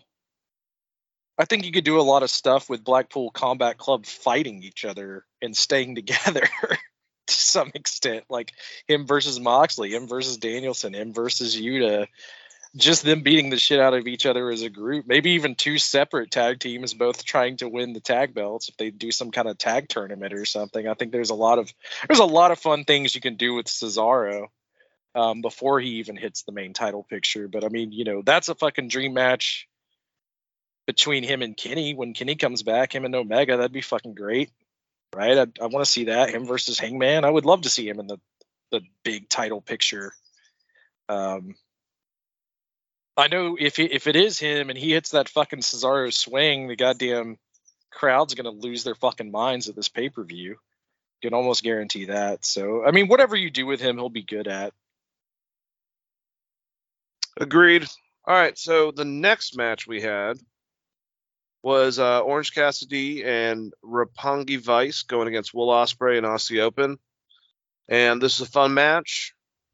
Uh, it would end at the end of it with Trent Beretta being the legal person, uh, doing a move, and then Will Ospreay coming in with the uh, Superman punch, and Beretta getting the pin. Um, like I said uh, beforehand, I know Ospreay is getting positioned against Orange Cassidy. I don't have a problem with that.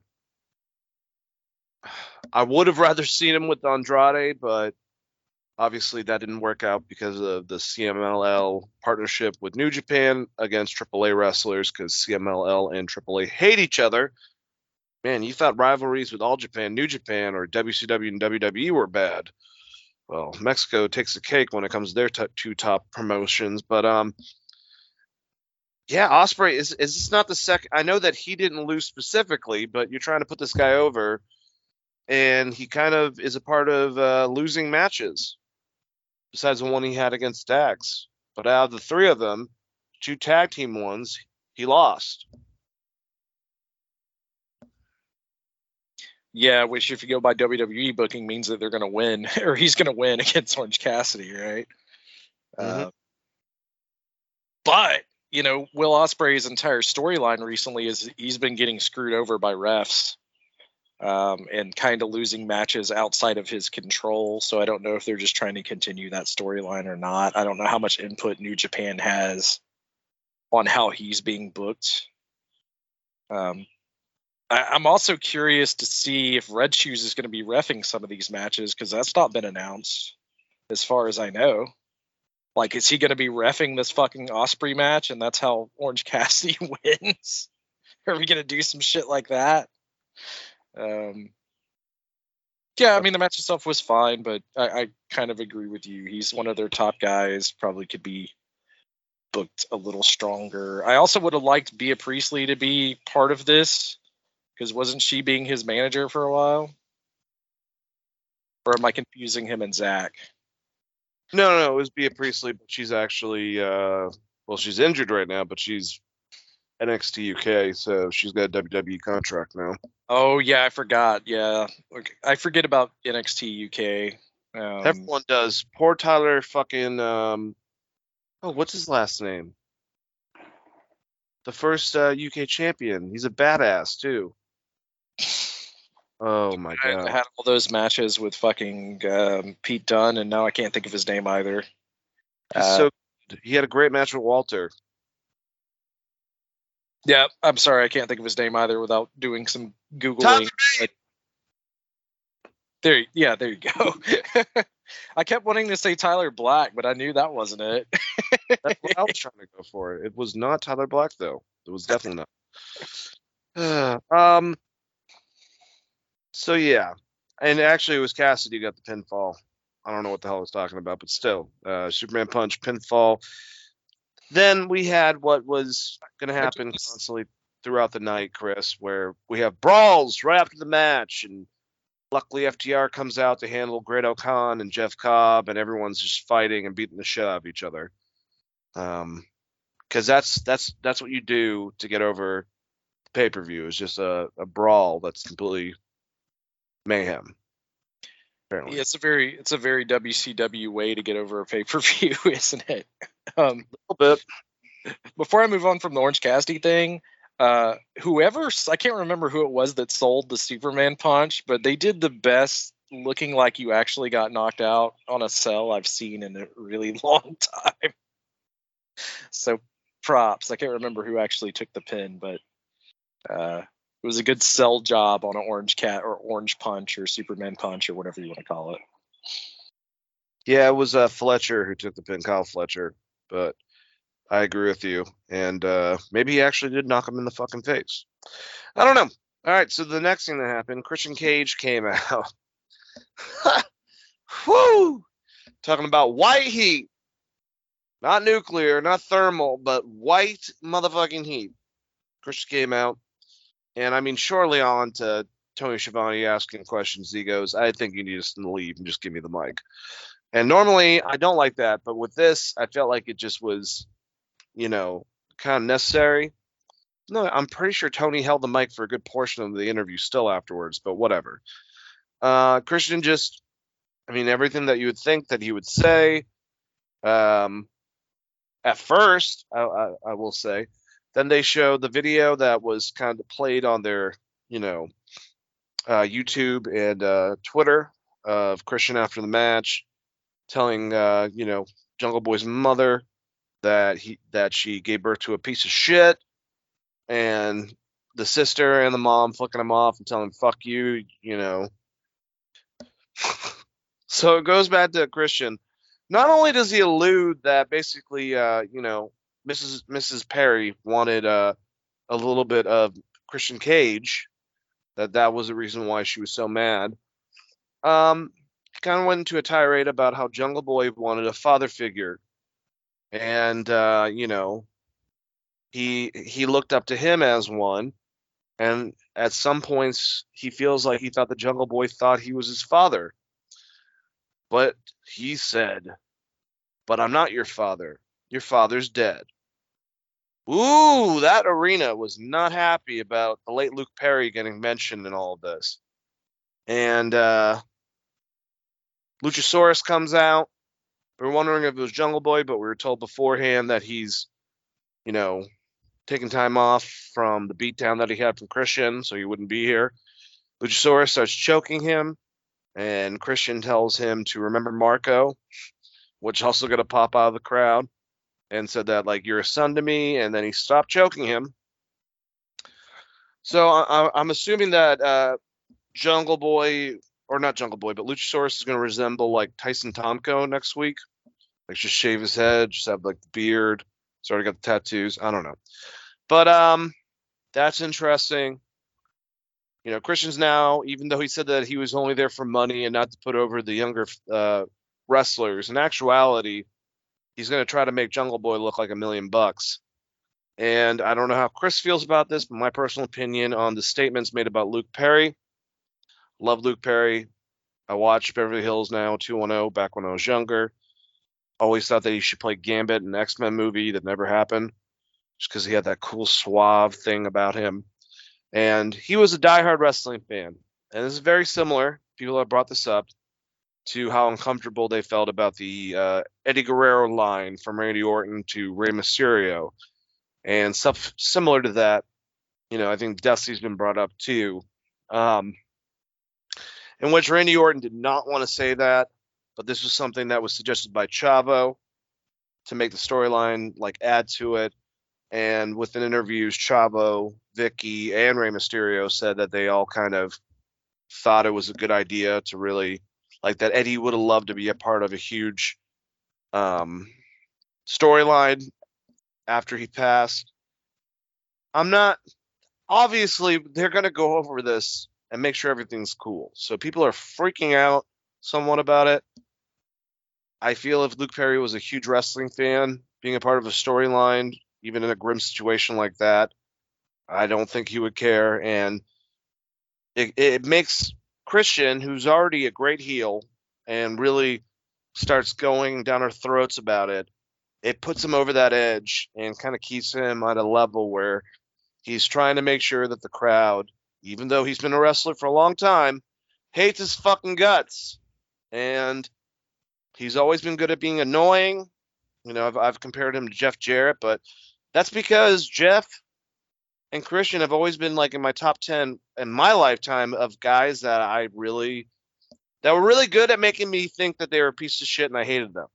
So that's where that comes from. Triple H is also probably number one on that thing, but very separated, I would say. But I don't know. I thought this was actually really successful, and I'm I'm curious on what you think about it, Chris. Well, I'm going to start uh, start out with that. I love that he's just been biding his time because he doesn't want to work hard. Because his entire gimmick coming in was outwork everyone. Uh, so he talks about how Jungle Boy took basically cost him money by eliminating him from the battle royal, and then he gets the title match anyways. And he's like, and I, I saw his potential and his stardom and knew where that tag team was going, so I hitched my wagon to them, so I didn't have to do anything. Just because, in theory, if you're the champions, you make more money, right? That's how it's supposed to be. Um, so they played that, and I loved how he played that. I thought it was great. As far as the Luke Perry stuff, I mean, obviously he cleared it with Jungle Boy.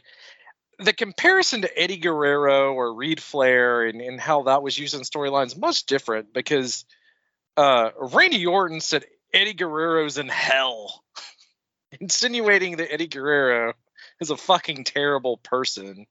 Uh, Christian Cage just said your dad's dead, which is just kind of a fact.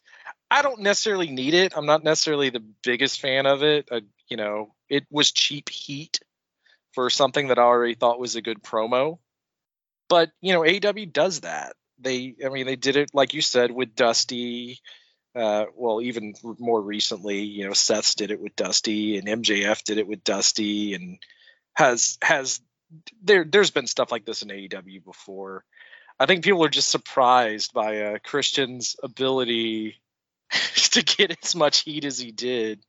Uh, but I love that they paid off why he didn't turn on him after they won because that's what I was bitching about. I was like, why didn't he turn on him after they beat the Young Bucks? Like when he had the perfect opportunity, he picked up, you know, Jungle Boy on his shoulders. I was like, oh man, I thought that was going to be the, the heel turn.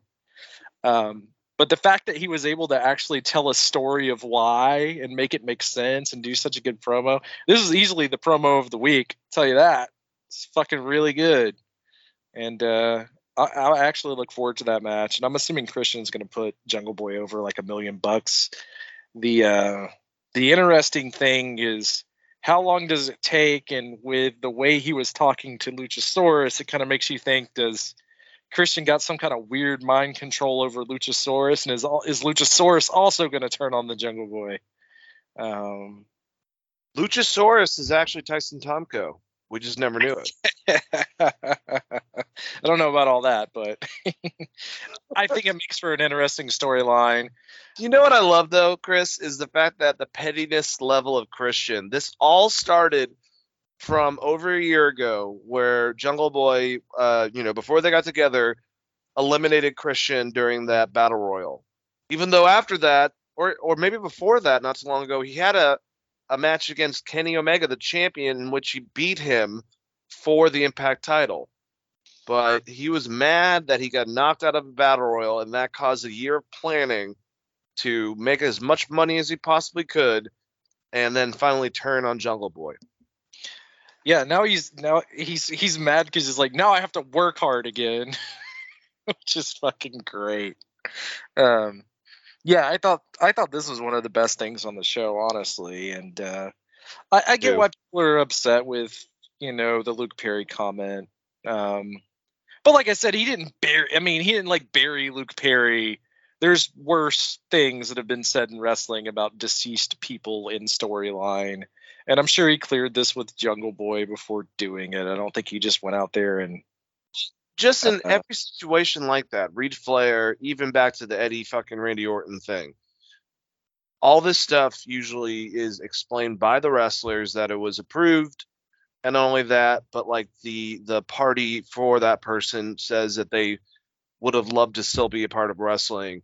So I just feel like I think fans tend to get really offended when sometimes it's not necessary because if it's it's it's fuck it's a work. If some no one's gonna say something that fucking despicable unless there is plans or people that approved it to begin with. I mean, just for what he was talking about, like him becoming a father figure, is like because his dad's dead. It's like that's like I said, there was he could have went way harder. Like he could have been like, and I was always more of a fucking Brandon guy anyway. Dylan was a piece of shit. so is your dad. Like you know, he could have went on and on and on, and it it wasn't that. So I mean, I, I guess it shocked people. Luke Perry is well beloved in general, as, as uh, probably the closest thing we've seen to like a Paul Newman, uh, James Dean type guy on on your TV screen week to week with 90210. but- was he was in an incredible movie where he was a bull rider. I forgot what the fuck it was called, but it was really fucking eight, eight seconds.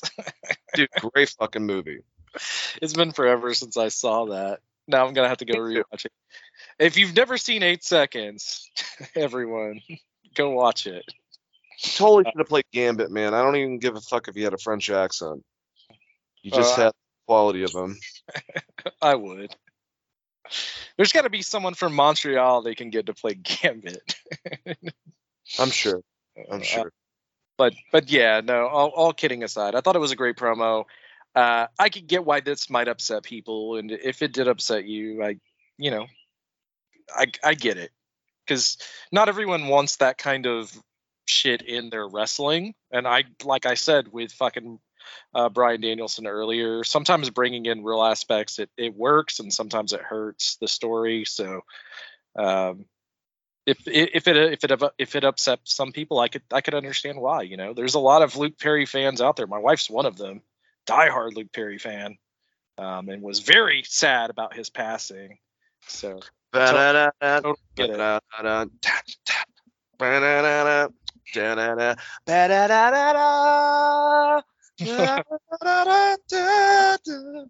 Anyways, all right. Uh, let's move on to a uh, qualifier match for the All Atlantic Championship. Real I quick, stop laughing at that fucking name, dude. In the Pacific Ocean. Uh, Why does everyone always sleep on my boy Steve on 90210 though? Steve's like one of the most fun characters. Well, he had a he had a successful. Uh, you know, all the other guys, even Luke Perry, kind of like died out. Steve was making those D movies for fucking Sharknado for years, man, making that money and doing voice acting. Uh, Next I new I just don't want to talk about this title at all. That's why I'm just like, let's talk about 90210. All Atlantic in the Pacific Ocean. Anyways, awesome match. Probably my second favorite match of this week, besides the Rey Fenix Andrade match that was last night. So we have Penta Oscuro versus Malakai Black. And I mean, here's the thing. I think that all of us kind of knew who was going to win because of everything, like we said, with the AAA situation.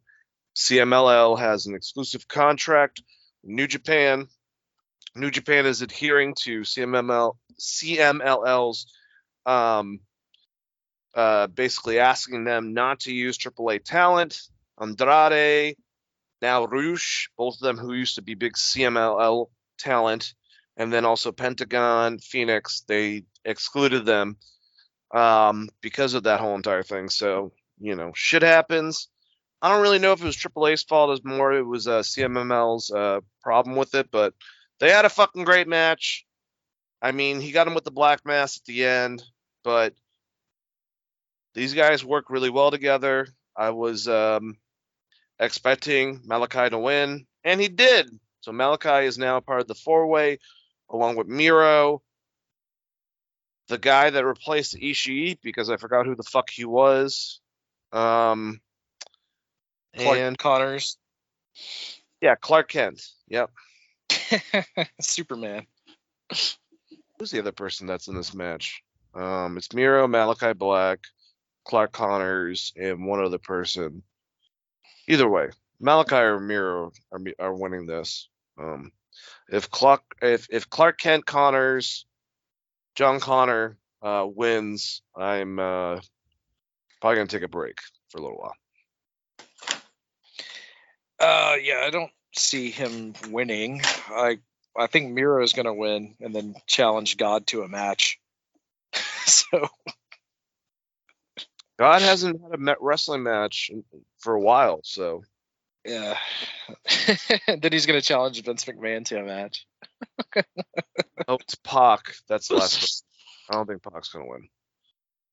No, I feel like P- Pac and Malakai might take each other out, and then you get uh, Machka kick, and then whatever he's calling the uh, camel clutch put on poor Clark Connors um, for the win. That would be my prediction of that match.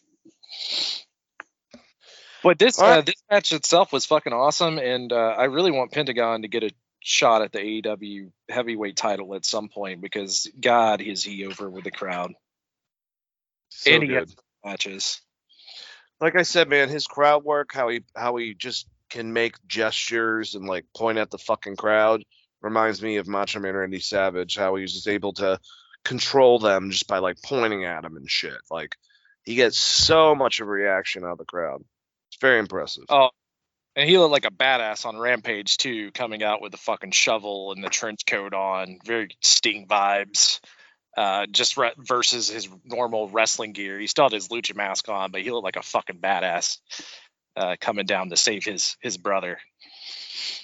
And dude, like I keep on saying, Rush Andrade versus Pentagon Rey Fenix will be some awesome tag lucha libre. It's for the best in the business. Um, all right, so next match, man, this is really fun. So Adam Page, or uh, Adam Cole, I should say, Bebe, was on commentary. We had Hangman Page going against Silas Young. Really great seeing Silas show up. I love that they're in Milwaukee, which is his hometown and everyone's cheering for him and he's telling him to fuck off with his hands like you know get the fuck out of here i love silas young he just looks like a grizzled vet he's still i believe in his 30s But like someone like an Arn Anderson or or Bob Holly or a fucking Greg Valentine, he just looks grizzled already. Like he's been doing this shit for a while. And uh, you know, they they did a really good job, at least with this, not New Japan, but like Ring of Honor. Silas and him have had rivalries in the past. You know, they've fought each other many times. Adam Cole's putting him over a bunch because he's good friends with them. And they look great in this match, man. Silas and Adam Page, they have had matches like they said in the past. So they had a great dynamic. And, uh, you know, there was, I believe, uh, Silas tried to do his like headstand and kind of fucked it up or something like that. But he's still really impressive.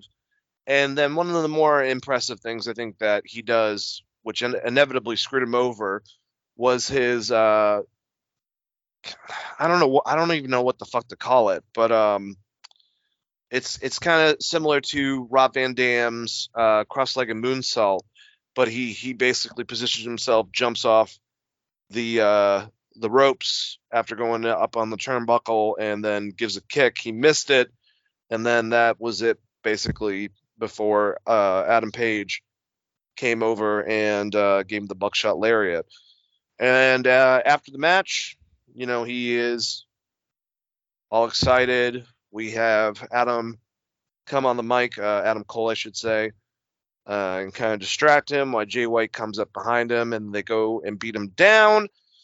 There's a point where Adam Cole looked like he was going to take Jay White's IWGP belt and nail him in the back of the head because it's already been stated by Jay White.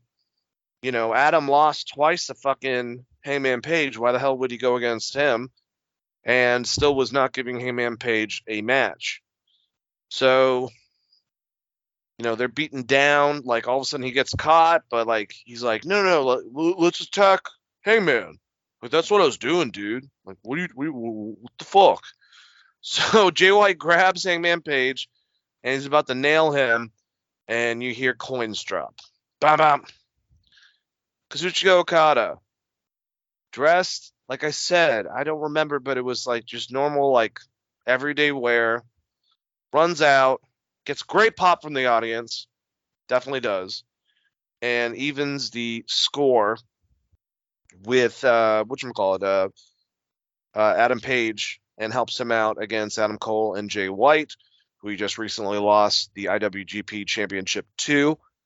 And even though Jay White said that he wouldn't give Okada a fucking rematch after he beat him, he wouldn't give uh, Adam Page because he didn't deserve it a rematch. He wouldn't give or a, a match, and he wouldn't give Adam Cole a match because he lost to Adam Page. Well, never mind. Fuck that. And there's going to be a four way match for the title. Right after we just talked about the All Atlantic Championship being a four way match for that title. With Kazuchika Okada, who I don't think I've ever seen really in multiple man multi man matches.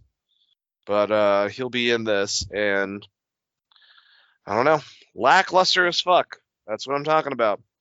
Okada coming out by himself. If this was Adam Page and, and coming out every week and being like, I don't give a fuck about the title that you lost it. I want you, Okada. Keep on calling him out. And that never happens. And we're like, as fans, oh, he might have to stay in Japan because his wife's pregnant. That's what's been said, which is a very big possibility. So no one thinks he's coming. And then, while Page is about to leave after he wins his match, after calling out Okada again, finally Okada's music hits in full, either in a suit or a full fucking outfit with a giant fucking jacket, and they come out and they just have a stare off, and Okada goes, "I'm gonna beat you Sunday" or whatever, and that's it. Way better than this. I would have rather two singles matches, have the leader of, uh, well, the, the supposed leader, if you will, of the uh, undisputed elite go against the leader of the Bullet Club for the title. Who cares? And then have Adam Page going against Okada but we're having a four way instead. And I thought a lot of this was just dumb. Chris! Yeah, uh, I, I'm gonna agree with you. I mean, I would have rather just had a singles match between Adam Page and Okada, especially because this version of Adam Page, I think, is better than when he was in New Japan. I think he's grown a lot and has had some, been having some really damn good matches. And uh, now it's a four way match, and as you know, I'm not a big fan of three way matches or four way matches. I feel like it's just it's a lot of shit. You got a bunch of great wrestlers in here. I'm sure it'll be good. Um, I kind of agree with you. If Adam Page wanted Okada, he wanted Okada regardless of the title situation. If he was concerned with a title, he should be demanding his fucking rematch or the fact that he should be the interim champion since he's the one that dropped the belt for the AEW title, not for the New Japan title, which he barely has any association with other than just wanting to face uh, the greatest wrestler in the world right now, which is Okada. Um, so yeah, it's fine. And you know, I'm assuming Jay White's going to reti- re- retain here. I just don't see any other way around it. And the reason being is Okada's wife is about to have a baby, and there's G1 coming up, and that might be their match for Wrestle Kingdom would be Jay White versus Okada during like when that comes down. So I could see Okada actually winning G1. Um, but yeah, it's it's a uh, it's a little bit of a weird situation. The biggest part for me is you have this big. They definitely wanted the coin drop. They wanted that big pop. Uh, like I said beforehand, though, I think he would have gotten that same big pop regardless if you had been showing video packages of him beforehand four weeks ago, letting people know that he's going to be on the show for sure. That you still would have got the same pop when he finally does show up. So Yeah. that was Anyone anyone saying out there uh, on different podcasts that since the crowd reacted well to the situation, that that meant that you know wrestling fans, no New Japan, have to realize the people that buy fucking tickets for the crowd are your most diehard fans. So that's really not equivalated on the reasoning and doesn't give I don't know uh, much detail of how they could have done it better. Still, you know, it kind of just eh, flimsy reasoning to me. I mean, I would I would say even people that are just like kind of into wrestling know who Okada is just by osmosis, uh, especially if they're watching AEW because of Kenny Omega, right? I mean, th- those are three of the greatest matches of all time, him and Kenny. so even if you're just a little in tune, you would know you would probably know who Okada is more so than like Tanahashi, uh, just because uh, even But as a casual even- AEW fan. Even you said that just stating this has been, you know, Omega's biggest rival and he's beaten Omega, blah blah blah, would have added to Okada for people that don't know him. Right, they should have showed it. That's I, and I and I still think I think you could have been showing this the fucking as soon as you announced Forbidden Door, you could have been showing highlight packages of these guys. You still would have got the same pop when the music finally hit. I don't know why they were so. With Okada, I was writing it off to the fact that he didn't know whether or not he was going to be there because that's what we were hearing. Is you know his wife is super pregnant, uh, like towards the end of her pregnancy. Uh, so I just assumed that was the case, but apparently not and uh, this match has been changed multiple times. It'll be a good match. There's a lot of good wrestlers in this match. I'm sure it'll be an amazing match. Not necessarily what I would have done, and even if I was gonna do it, I would have promoted it harder. I know some of that plays into, you know, New Japan doesn't like to announce who their champion's going to be before that happens, but you could have at least highlighted it. I mean, even someone like Jay White, they don't do a good job of showing you why you should care about Jay White and he's been on the show for what he's been on the show random times for like the past six months. Yeah, man. I don't get it. Like specifically with Okada, I mean, this is the Tanahashi of his era. This is the fucking uh, Fujinami of his era. This is uh, the the Kenta Kobashi of his era. This is who he always compares himself to, the Antonio Inoki of his era. And see him in street clothes just come out save a guy that he's going to go against in a match for the title that he just lost.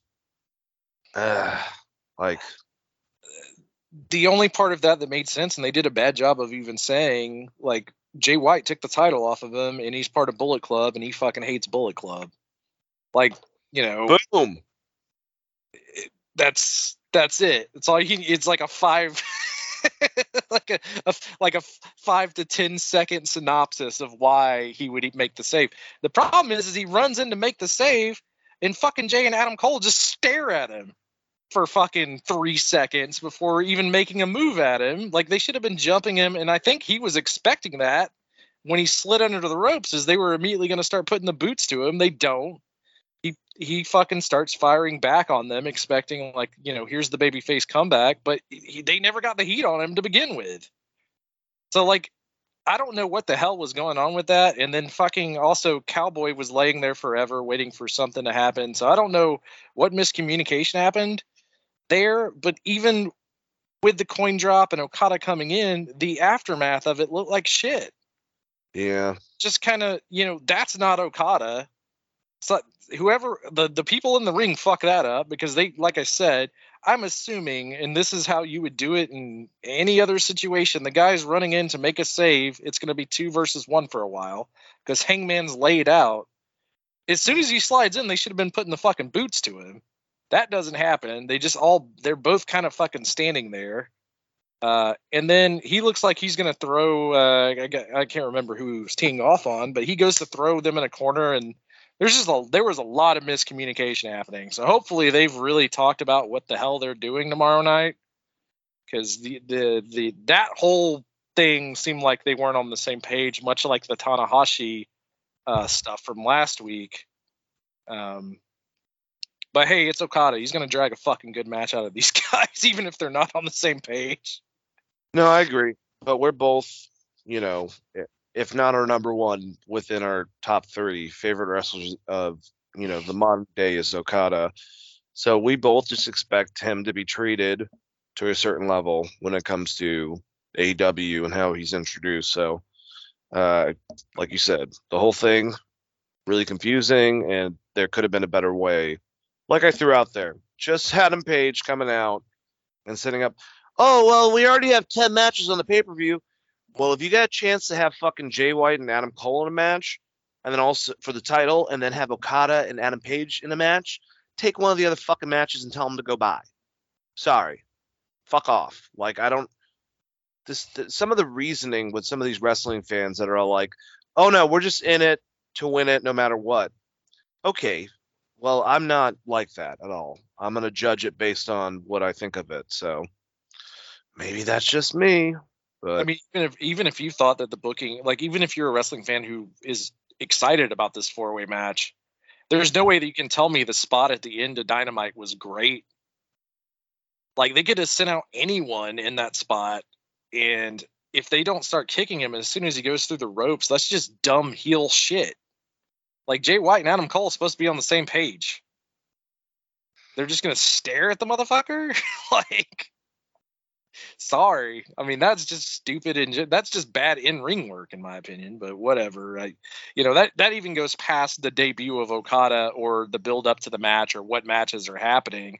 That's just talking about the one segment and what occurred in that segment which was a fucking clusterfuck for one of the biggest wrestlers in the goddamn wrestling business across the world you would think everybody'd want to be on the same page and do something a little better with him sliding in the ring um, but you know, whatever. It's not gonna matter. They're gonna have a great match. It's just it could have been done a lot better. well, let me ask you this: Is Marina Shafir the uh, Daniel Garcia of the uh, women's division? And what I mean by that is, we have a lot of fucking people on the roster, right? Both the women's and the fucking men's, but for some reason we're getting them constantly. And what Marina Shafir doesn't have compared to Daniel Garcia is that Daniel might have as much personality as a grapefruit, but he's excellent in the ring, and Marina Shafir is uh, really fucking green. And even though she lost to Toni Storm, and it kind of set up another moment where Nyla Rose hit the ring, they start beating down Toni Storm. Rosa comes out, Thunder Rosa comes out to save her, and you know drops her belt. And another time where Toni grabs the belt, number one contender, and hangs on to it a little bit longer than Thunder Rosa likes, hands it back to her. Uh, good set of business, except for the fact that like, I'm sorry, like, this was a really fucking messy match at certain times. And even if she was having great matches every single time, do we have to see her every fucking week? There's not another woman that couldn't possibly have the spot. It just seems like, like I said, even if he's a great technical wrestler, she's becoming the female Daniel Garcia. No, I mean I think that's a good comparison. Um, yeah, no, I agree. I don't, I don't think I have much of a follow up. She, she has had some really good matches and some really bad matches. I've, Daniel Garcia has only been having good matches. I guess that would be the only only difference, like you said. Um, but is the idea that you're going to get Marina Shafir over because she should be winning some of these? You would think. She's she's basically filling in for Leyla Hirsch. This was like Leyla Hirsch's spot until she got hurt. really, if you think about it.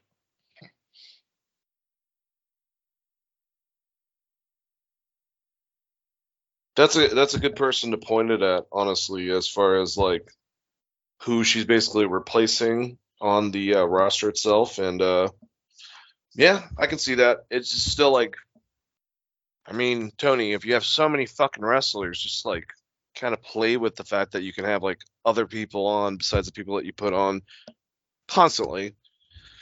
But either way, it's more about Toni Storm having an excellent match with Thunder Rosa, which I'm looking forward to. Um, also, for everyone that thought that Thunder Rosa was like shooting on on, on Marina Shafir in their last match, and you know, trying to one up her, they addressed that on social media. Um, you know, taking pictures with with uh, Marina's kids and hanging out with Thunder Rosa. So once again, seems like everyone got worked. So weird. That happens with wrestling fans. I mean, I think they just probably haven't worked each other a lot and got out of sync. Shit happens. I don't know why. I don't. I didn't. I never even saw anything in that match that resembled a shoot. Like fucking. People were calling for Thunder Rosa's head, and uh, fucking what's her name? Um, and I like her as a wrestler, but the one that started shooting on her, that was in Lucha Underground. I forgot what her name is. Oh, sexy, sexy star. No, Ivelisse uh, started talking shit about Thunder Rosa and saying like, "I guess I wasn't wrong." Yep, you were. Sorry. Anyways, but um, get to the This- main event. This definitely was not anything like uh, Charlotte Flair and uh, Rock's niece or cousin or whatever. I can't think of her. Nia. Like that's what a shoot normally looks like. It looks like shit. So if something starts looking like complete shit for a long period of time and they look angry, that's usually when it's a shoot. Oh, I miss Nia Jax so much. Um, no, I don't. Anyways, all right, let's go. Uh, last match: Chris Jericho, Lance Archer against Jon Moxley and Hiroshi Tanahashi. Um, good tag match. I hate it, Chris. You can just tell. I mean, this has been like this for a while. I think uh, Hiroshi Tanahashi's starting to have those uh, Keiji Muto knees, where you can just tell that everything's a bit more tender. Uh, I mean, he used to be one of the most fluid wrestlers, period. And you can just tell, obviously, he's getting older, which sucks. But I loved how uh, Moxley came out, and while he's going around the ring, immediately flicks off both Sammy Guevara and Ty Conti um, before the whole entire thing starts. But you know, Tanahashi. So basically, at the end, Moxley saved Tanahashi, and he delivered a sling blade to Archer. Um, and all four men lay on the mat. Ace recovered and scored the victory over Lance Archer. After that, we had Eddie Kingston, Wheeler Yuta, Shota Umino, which is people don't know, uh, Red Shoes, the referee's son, and also uh, Moxley's protege, uh, which was an awesome thing back in the day. Moxley's adopted son. Basically, and he and he had on a um, what what do they call him in Japan? Jon Moxley, the Knight Rider, Death Rider. he had a Right, Death. Rider tel- T-shirt on. I'm like, dude, I I fucking love uh, Shota. I love their relationship. Um, that was such a fun for those who aren't uh, dialed into the New Japan, but Moxley just started harassing Red Shoes Kid, and uh, essentially it was like Moxley's young boy when he was there, like showing him around town and stuff. And then they just started building this weird friendship relationship kind of thing. It's pretty fun. It was great, man. I loved it. definitely worth revisiting with Moxley like grabbing him in headlocks and stuff and talking to him in the back. It and actually just more of a CZW type Jon Moxley than a AEW Jon Moxley, which is kind of a, a fun thing too from that time period in New Japan. Yep, uh, agreed. Well, so after this, everything goes down. Eddie Kingston, Wheeler Yuta, like I said, Shota Umino uh, came out. Jericho Appreciation Society is out. Uh, Minoru Suzuki starts making his presence felt, and people are just beating the living fuck out of each other. And that's basically how it went off the air. Forgot to say that prior to the match, Sting and Darby Allin cut a promo and revealed that they would be teaming up with uh, Lij's Shingo Takagi and Hiromu Takahashi uh, to go against the Young Bucks, El Fantasmo, and Hikuleo. Should be great, but I still feel like this should have been Sting in the corner of Darby Allin going against Hiromu Takahashi with Jushin Liger maybe in his corner, uh, or Keiji Muto, something like that, and just have the two of them just all of us say the Our Father beforehand and hope they don't destroy each other, but have a great match instead. They're tagging together. I'm sure that will be a fun match. Uh, I love L- I, I love ELP. I love Hikuleo. Young Bucks are great. Sting, Darby, you know, uh, Takahashi, Shingo should be good, but still, that's what I would have done. I I like their uh Sting's group is just randomly thrown together, but they're all that's like a fun group. Like that's a match I have no problems with. I'm actually excited for that. The dudes with attitudes. Oh my god, man! But seriously, the dudes with attitude, Tony, dude. Uh, shout out back to Diesel and Shawn. Essentially, yeah. Uh, but uh, Umino is teaming with Eddie Kingston, so I'm expecting on the pre-show to get some kind of vignette with Eddie Kingston, Jon Moxley, and, and Umino. If I don't get that, then I will be mad. right? Because isn't that uh, isn't Umino's teaming with Kingston that weird tag Yep. match he's having against? Uh, so that's fun, but see, even that's a story they could have done a better job of telling on the show, right? no Like- one knows who Umino is. Tell the story that he's basically Darby Allin is a Sting. He is Jon Moxley. Moxley was over in New Japan. You know what I'm saying? Like that was his young boy, his protege. And that's why he's uh he's teaming with Kingston because it's you know Moxley vouched for him. Like I said, that's one of those things that you could sum up in like 30 seconds Yeah. of why he's teaming with Eddie Kingston. All right. Well, let's go into Rampage, go over these matches. I think this was personally match of the week. We had Andrade El Idolo going against Rey Fenix. My God. I mean, it started off with like a hurricanrana off between the two of them. And just everything. Uh the I forgot the maneuver that Rey Fenix did over the top rope to the outside and nailed Andrade in the shoulder and he fucking sold his shoulder so much i really thought that he fucked it up uh, but these guys are absolutely ridiculous they had a uh, what is it the uh, three amigos uh, three amigo off if you will where andrade started giving him the three amigos and then Rey Fenix you know came back and reversed it and gave him the three amigos and gave a little salute to eddie Chris Jericho on commentary, kind of just putting over Eddie, knows way more about him than anyone could because he was there for most of his career. And these guys killed it. Their managers got involved at one point, both of them. What what, what the hell did Taz say? I think it's like, oh God, it's a it's confrontation of the biggest nerds.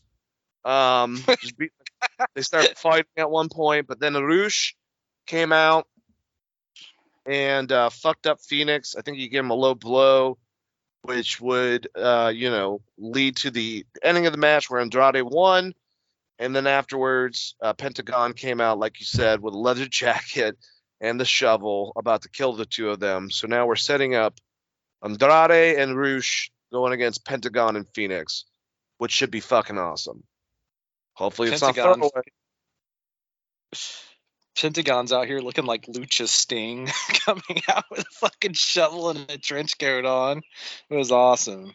Uh, this is a great match. I, this is my match of the week, unless we were counting things from Slammiversary, I guess, which was on Sunday. But if we're going Monday to Saturday, then this was my match of the week. Um, definitely worth a watch if you for those who missed Rampage, maybe because you were watching the Stanley Cup. Uh, it was it was worth a watch. Absolutely. Um, all right, so next we had a match that was very interesting. And look, I'm seeing more tag teams in AEW with the women.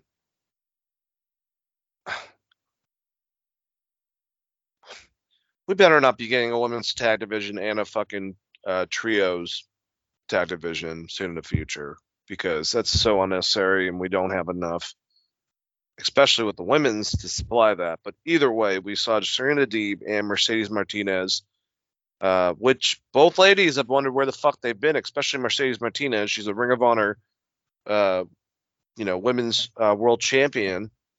They went against Laynie Luck and Sierra, and they just beat the living fuck out of them. And by the end of it, you know, it was really cool. Serena Deeb did this um, Indian Deathlock. It was much like the figure eight, but it was an Indian Death Deathlock setup, and she, you know, did the bridge like the figure eight. But somehow, uh, Laynie Luck, she had some luck on her side, and she got out of it. But at the end of it, they both had them tapping out in the middle of the ring. And uh, yeah, like I said, it's nothing to do with the women. It's just the fact that I don't think that they have really a women's tag division, and we don't need more belts. I already know we're getting those trios tag belts. I know they're coming. It's like Jesus Christ, just chill out, Tony. But probably won't happen. Yeah, I don't necessarily think they need a women's tag division either. And the reason I say that is because there's three big time women's titles already. Like you have the TBS title people can go after, you have the Ring of Honor title people can go after, and you also have the AEW women's title. You have three titles for your women's roster that you can have them actually you know fighting for on a weekly basis now if you're saying we need to get more women on the show uh sure yeah i agree with that um i think you know a ring of honor show is going to help with that to some extent but i don't like like you were saying i don't necessarily think you need a, a set of uh, tag titles because you know you're going to end up doing what wwe does which is we're just going to have to shove two random people together um, if this is to set up Serena Deebs versus Martinez, and they're going to do some tag matches, and then that's going to be their big Ring of Honor feud going forward, then that that that could be kind of cool. I'm down with that. Um, I do just want to go back to that Ring of Honor show that uh, Willow and her had an absolutely incredible match. So I do want to see more of our Ring of Honor Women's Champion, uh, regardless of who she's facing. Yeah, I'm also glad that it seems like Willow is a part of the mix right now because it kind of got set up with the baddies going against her, um, Kris Statlander, and Ember Moon, aka Athena. So she's one of my favorite new uh, female wrestlers. So I hope she stays over in AEW for a while.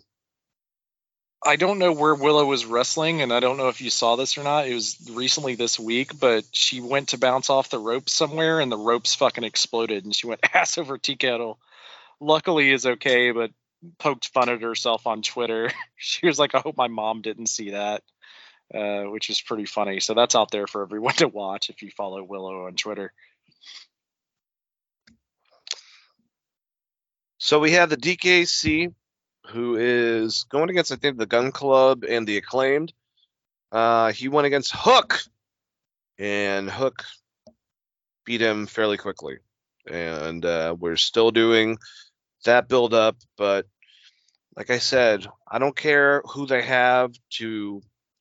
All I want is something to happen backstage between Danhausen and Yano. But Yano's probably not coming to Japan just for an appearance, but I'm just saying that will be fucking hilarious. it would be funny. Um, I'm surprised Hook is not going to be on this New Japan show in any form or fashion. Because there's some New Japan strong guys they could have put him in a pre-show match against and, and had a competitive match. Uh, yeah, this was just another Hook squash match though, for the most part.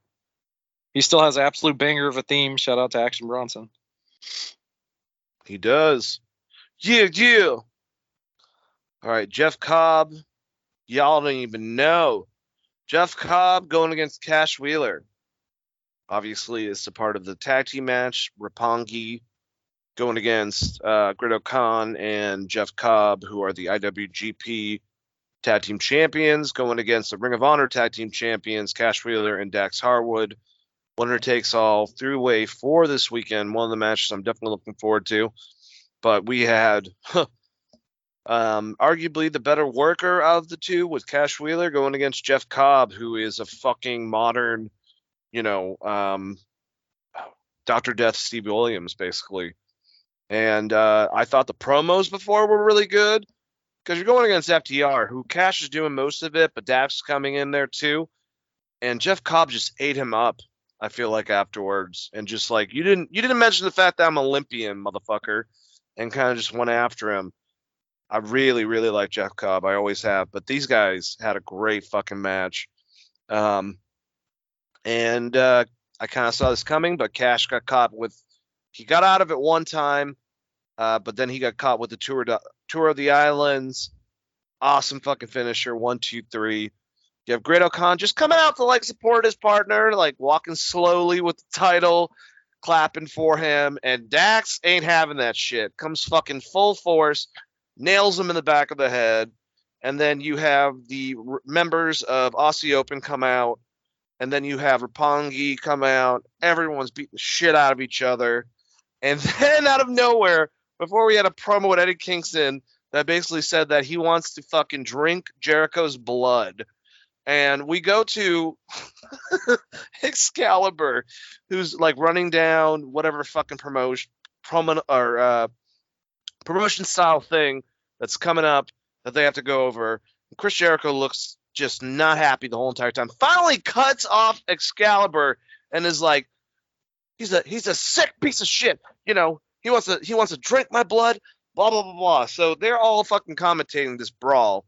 Eddie Kingston comes out of nowhere, nails Chris Jericho in the back of the head, grabs a fucking pen, Abdullah the Butcher style, and starts trying to stab Chris Jericho in the fucking head with it.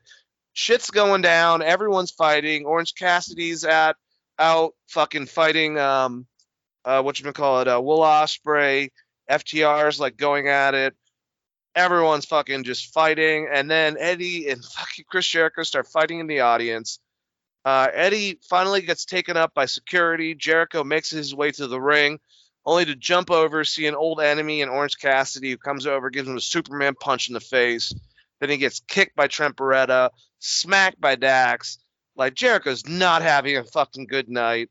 And I swear to God, Eddie came out like four more times, trying to stab him, attack him, biting his forehead, just annihilating him while everyone's fucking just beating the shit out of each other. The stuff that happened on Dynamite was very contrived. This actually was much better.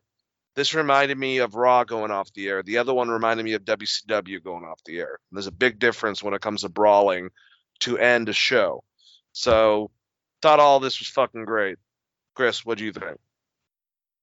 It was it Excalibur was like he took my pin, and the next thing you know, like Kingston's trying to stab Jericho in the eye with it. They, they, they had um uh, Caprice Coleman on there. He's like, he is stabbing him in the forehead with the pen.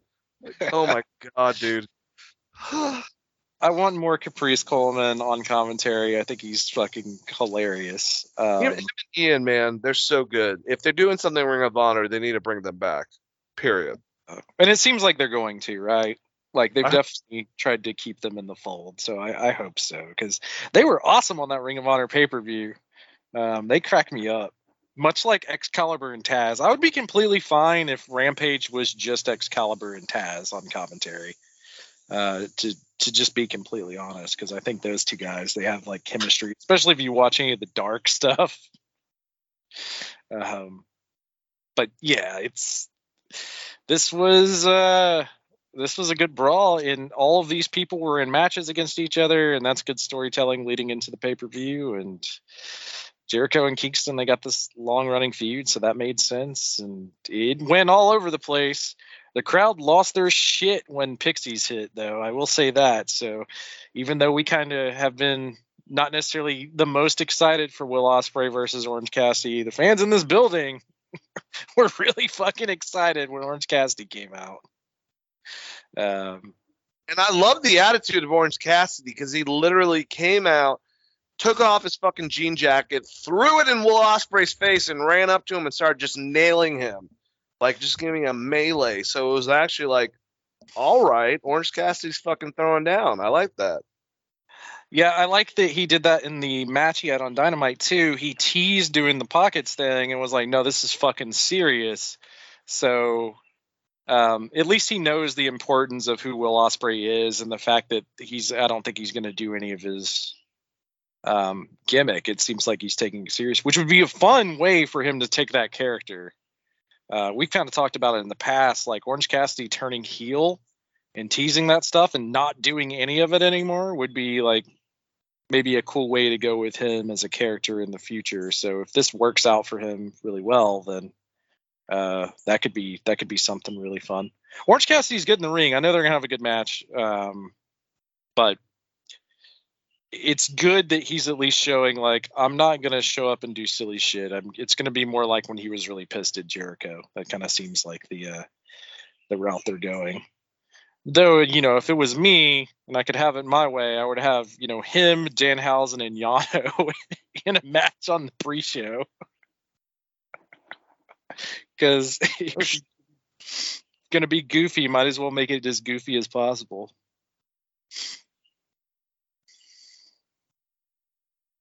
All right. Well, um, having a problem with the uh, website I had pulled up and uh, going over this card for Sunday. Jesus Christ.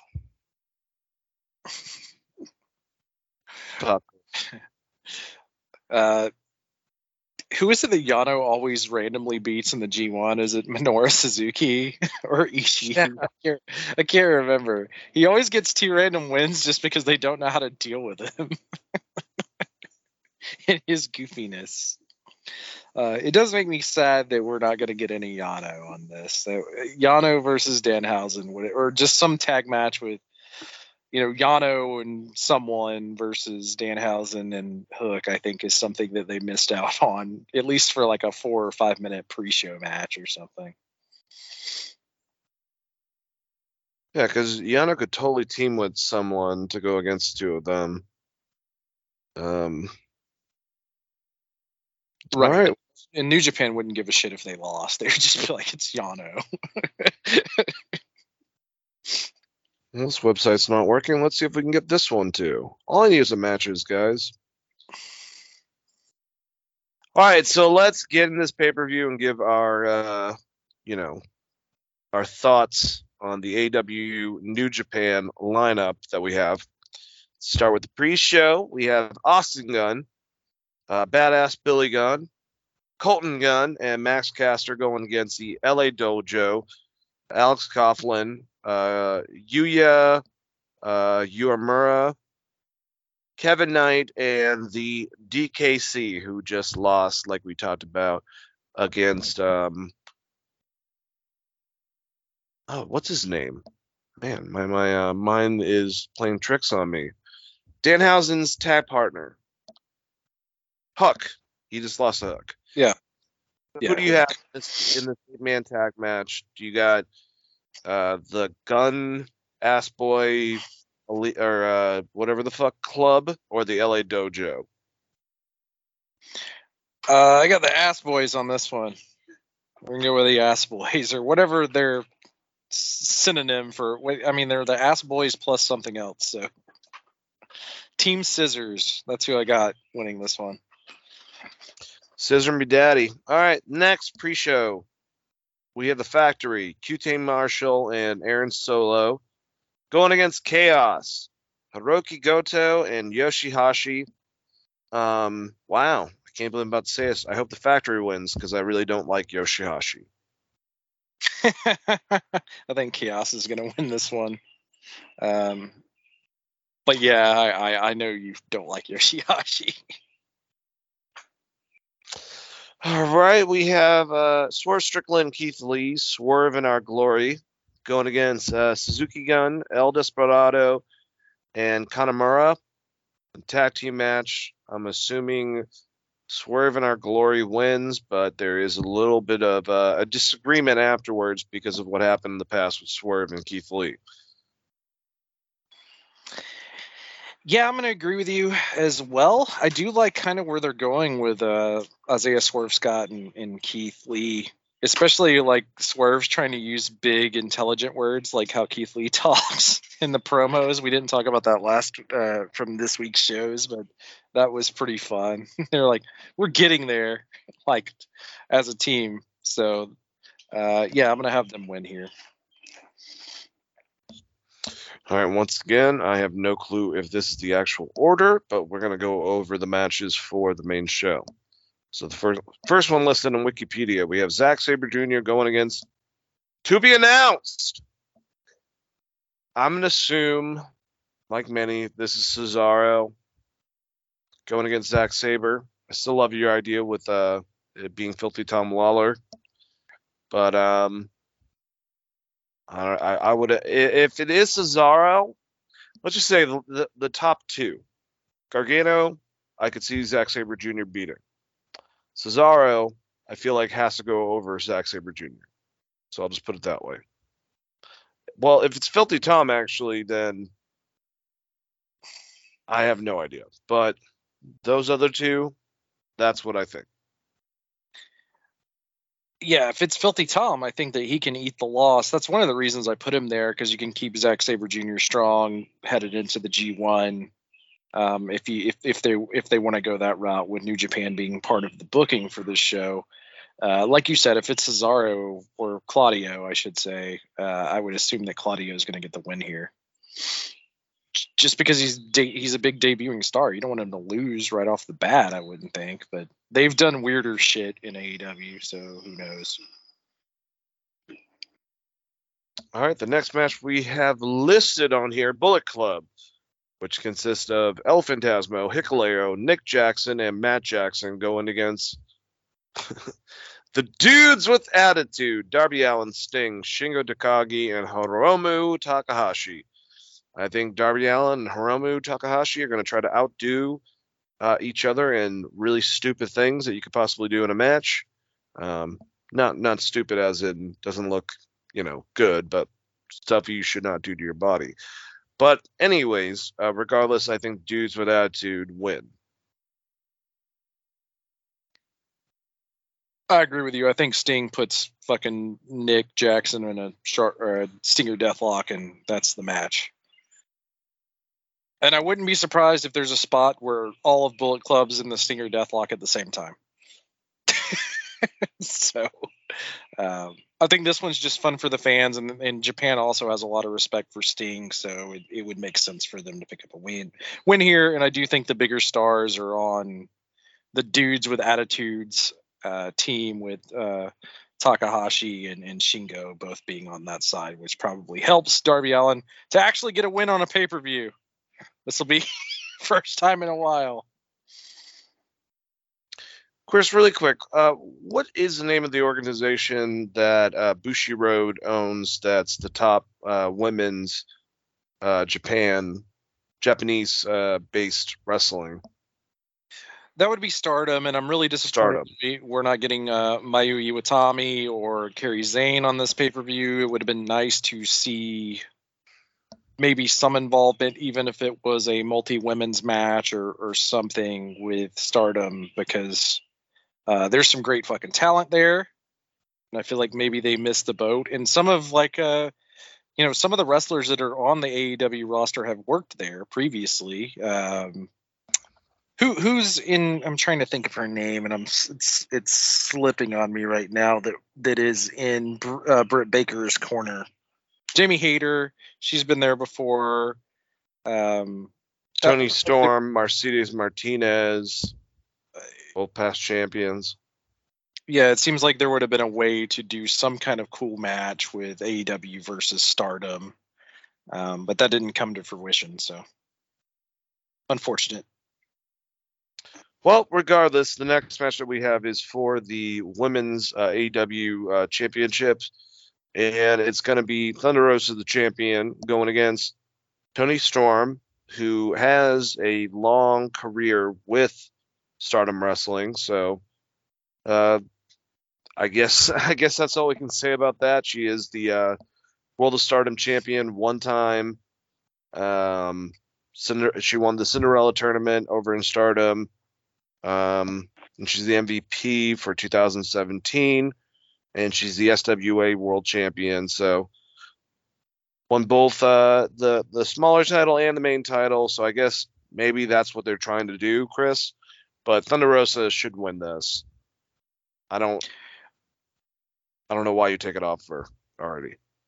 Yeah, I agree with you. I I mean, I think you can put it on Toni Storm down the line if you want to, but it's I don't think this is the time to pull the trigger on that. Toni Storm has gotten better each week. She's like regaining confidence in the ring. Because when she first came in, in comparison to where she was in 2017, 2018, uh, coming into AEW, I was like, man, Toni Storm does not look like the same Toni Storm I remember. Um, but she's gotten better week week to week. So I, I think this match is going to be really good. I don't know that I would take it off Thunder Rosa yet because I feel like that she's a big fan favorite and um, right now probably one of, if not my favorite female wrestlers in the world. I think that she's Mhm. she's got a cool look. She's been having really good matches with pretty much everyone except any anyone that's not named Marina. She's been having great matches with. So um, I wouldn't I wouldn't pull the trigger on taking it off, especially not on like a New Japan AEW pay per view. If you're gonna do it, save it for one of your pay per views down the line. Agreed. Um. All right, so this next match we have FTR, Cash Wheeler, and Dax Harwood, who are the Ring of Honor champions, uh, tag team champions. That is on the line. Also, the AAA tag team champions. Going against United Empire, Great O'Khan, and Jeff Cobb, the IWGP tag team champions on the line. And Roppongi Vice, Beretta, and Rocky Romero. This is a winner takes all. The winner gets the Ring of Honor World Tag Team Championships and the IWGP Tag Team Championship. I'll just say this. because of the team that I'm not saying, watch them win it with uh, the United Empire, but I feel like either FTR is going to be traveling a lot and they're going to have Mexico's top titles, Ring of Honor's top titles, and also Japan's top titles. Or since they can work easily with both groups, Roppongi Vice is going to somehow win this match because, like I said, they could work with Ring of Honor, AEW, whatever, and also easily with Japan uh, since it's Rock Romero and Trent Beretta. So I want FTR to win, but I actually kind of expect Roppongi to somehow win this because they're safe. I think this will be a really awesome match. Could potentially be match of the night just based on the tag teams that are in there. Uh, I'm gonna go with FTR is gonna win this thing, just because it doesn't seem like they have any plans in the immediate future for them to be going against the Bucks, um, which is where this is will eventually lead. So I wonder if it's gonna, you know, be a thing at Wrestle Kingdom down the line uh, between these guys. But uh, yeah, I'm gonna go with FTR. They're gonna do the Nashville show, then they're headed off to Japan for a while. There you go. All right, we have for the IWGP United States Heavyweight Championship, Will Ospreay going against Orange Cassidy. Will Ospreay needs to win this. He just got the fucking belt. He does not need to lose to Orange Cassidy. I will be kind of. I hope they have a great match, but I will be severely aggravated if he beats him. I didn't need Orange Cassidy beating Adam Cole, and I don't think that Adam Cole has been able, besides other reasons, but really been able to get himself out of that fucking thing. I don't want him beating Will Ospreay and gain this title. I think that'll be stupid. I think if Red Shoes is going to be one of the referees, I feel like that we could have a situation where Will Ospreay gets kind of screwed over to lose. And the only reason I say that is because the plan was never for Will Ospreay to be the U.S. champion. It was supposed to be on Juice, and you Will Ospreay is someone that I would have penciled in to potentially win the G1, so he doesn't necessarily need the belt. Um, it really just depends on what New Japan wants to do on this one, but uh, I, c- I could see this one going either way. I do think it's going to be a good match. Next, we have uh, a six-man tag team match. The winner uh, receives the advantage for Blood and Guts, but we have Chris Jericho, Sammy Guevara, and Minoru Suzuki with Miss Tay Conti in their corner, going against Eddie Kingston, Wheeler Yuta, and Shota Umino. Uh, like we said, the protege for Jon Moxley. And um, I want Kingston to fucking elbow Chris Jericho in the face and knock his ass out and get a pin on him. That's what I want. Don't think that will happen, but that's what I'm going with. So it kind of cut out. Which match are we talking about, Dane? Sorry, apologies. Uh, it's Chris Jericho, Sammy Guevara, and Minoru Suzuki with Tay Conti in their corner against Eddie Kingston, Wheeler Yuta, and Shota Umino, uh, Jon Moxley's little protege from Japan, Red Shoe son. And the winner receives the uh, main advantage for Blood and Guts.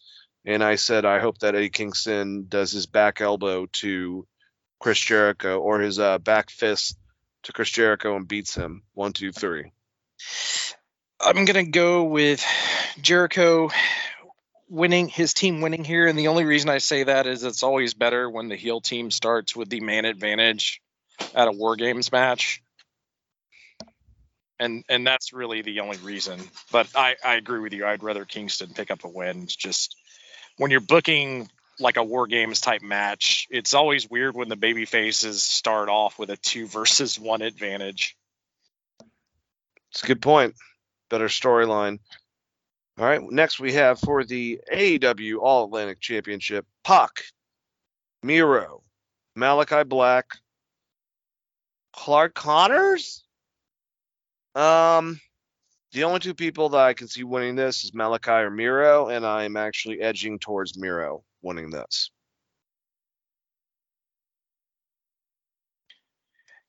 Yeah, I'm going to agree with you. I think Miro is going to win this, and uh, I don't know where they're going to go with this belt. If this is just like something that's never going to be defended or only defended at Forbidden Door type international pay per views.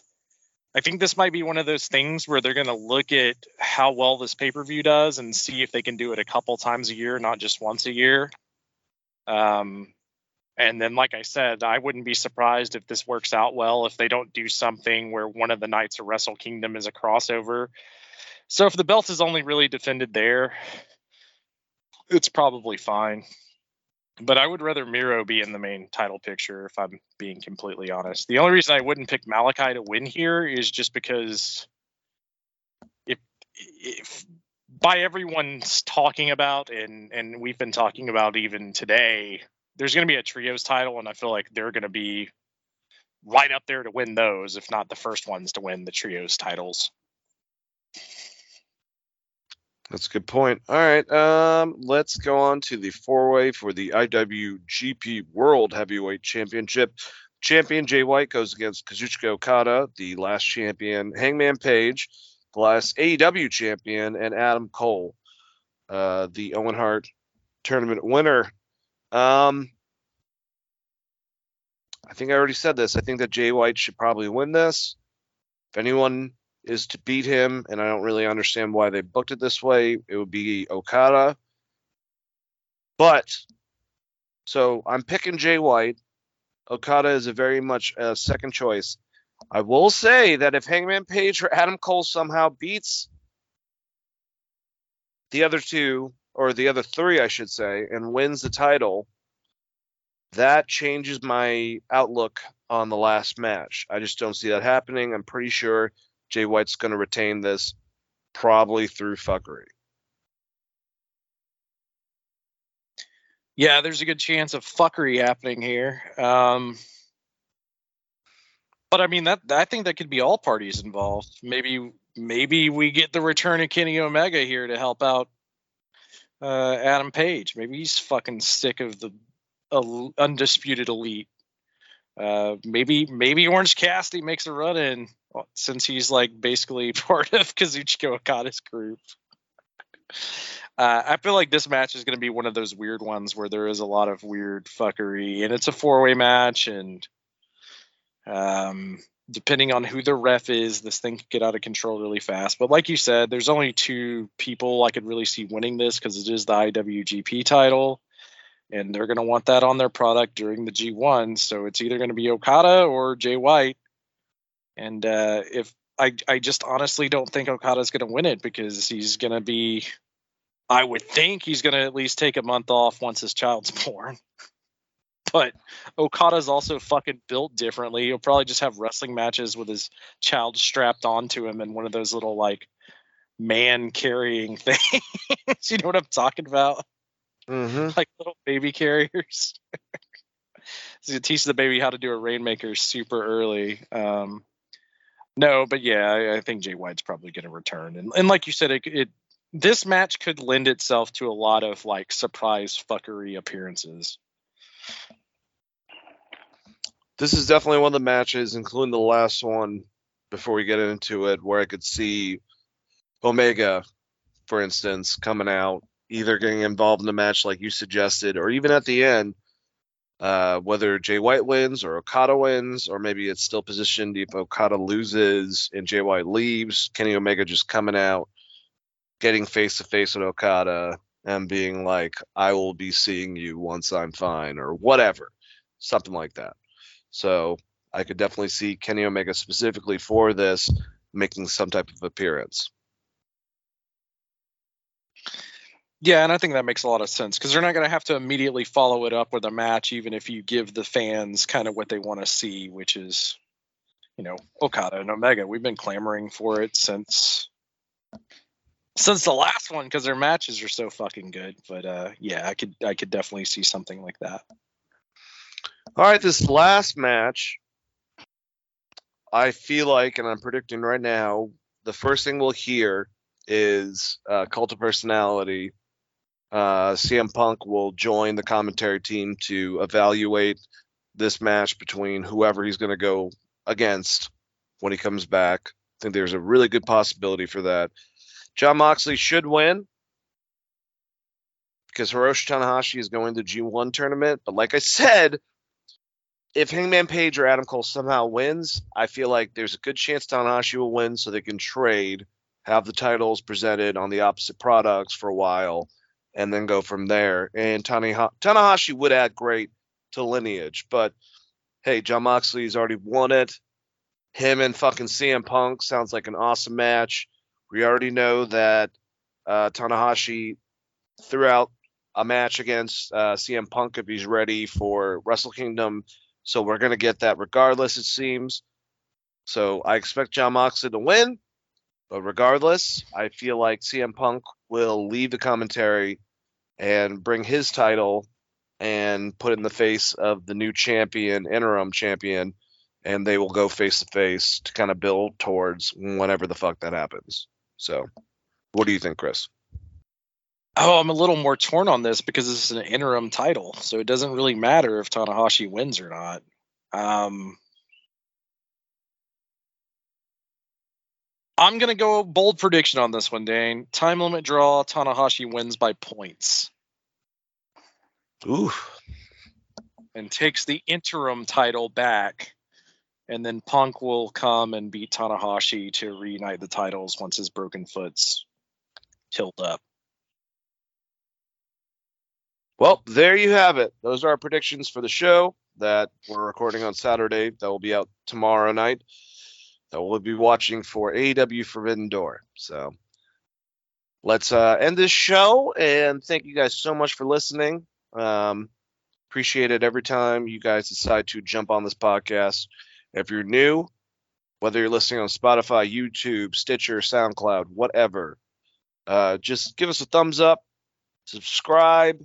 We'd really appreciate that. We'd love having people a part of our whole entire group over at Wrestling Geeks Alliance. Uh, like always, I want to thank my co-host Christopher Brother Ray Patton. Uh, give any tags, uh, you know, previews to shows, and say goodbye to all the lovely people.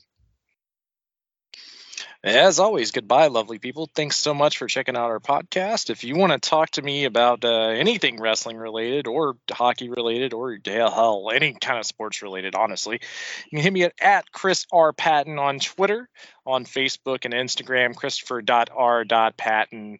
And uh, look forward to hearing from you guys. And if I'm completely wrong on my predictions, please, uh, please make sure to comment and let me know how I suck so bad. And if you want to let me know how much I suck so bad, find me at Dane Alves on both Instagram and Facebook, and Dane Alves42 on Twitter. Let's have a conversation. Part of the Wrestling Geeks Alliance Nation. Uh, but yeah. Anyways, you guys out there, have a great evening, day, whatever. Thank you guys so much for listening to us. And as always, peace out.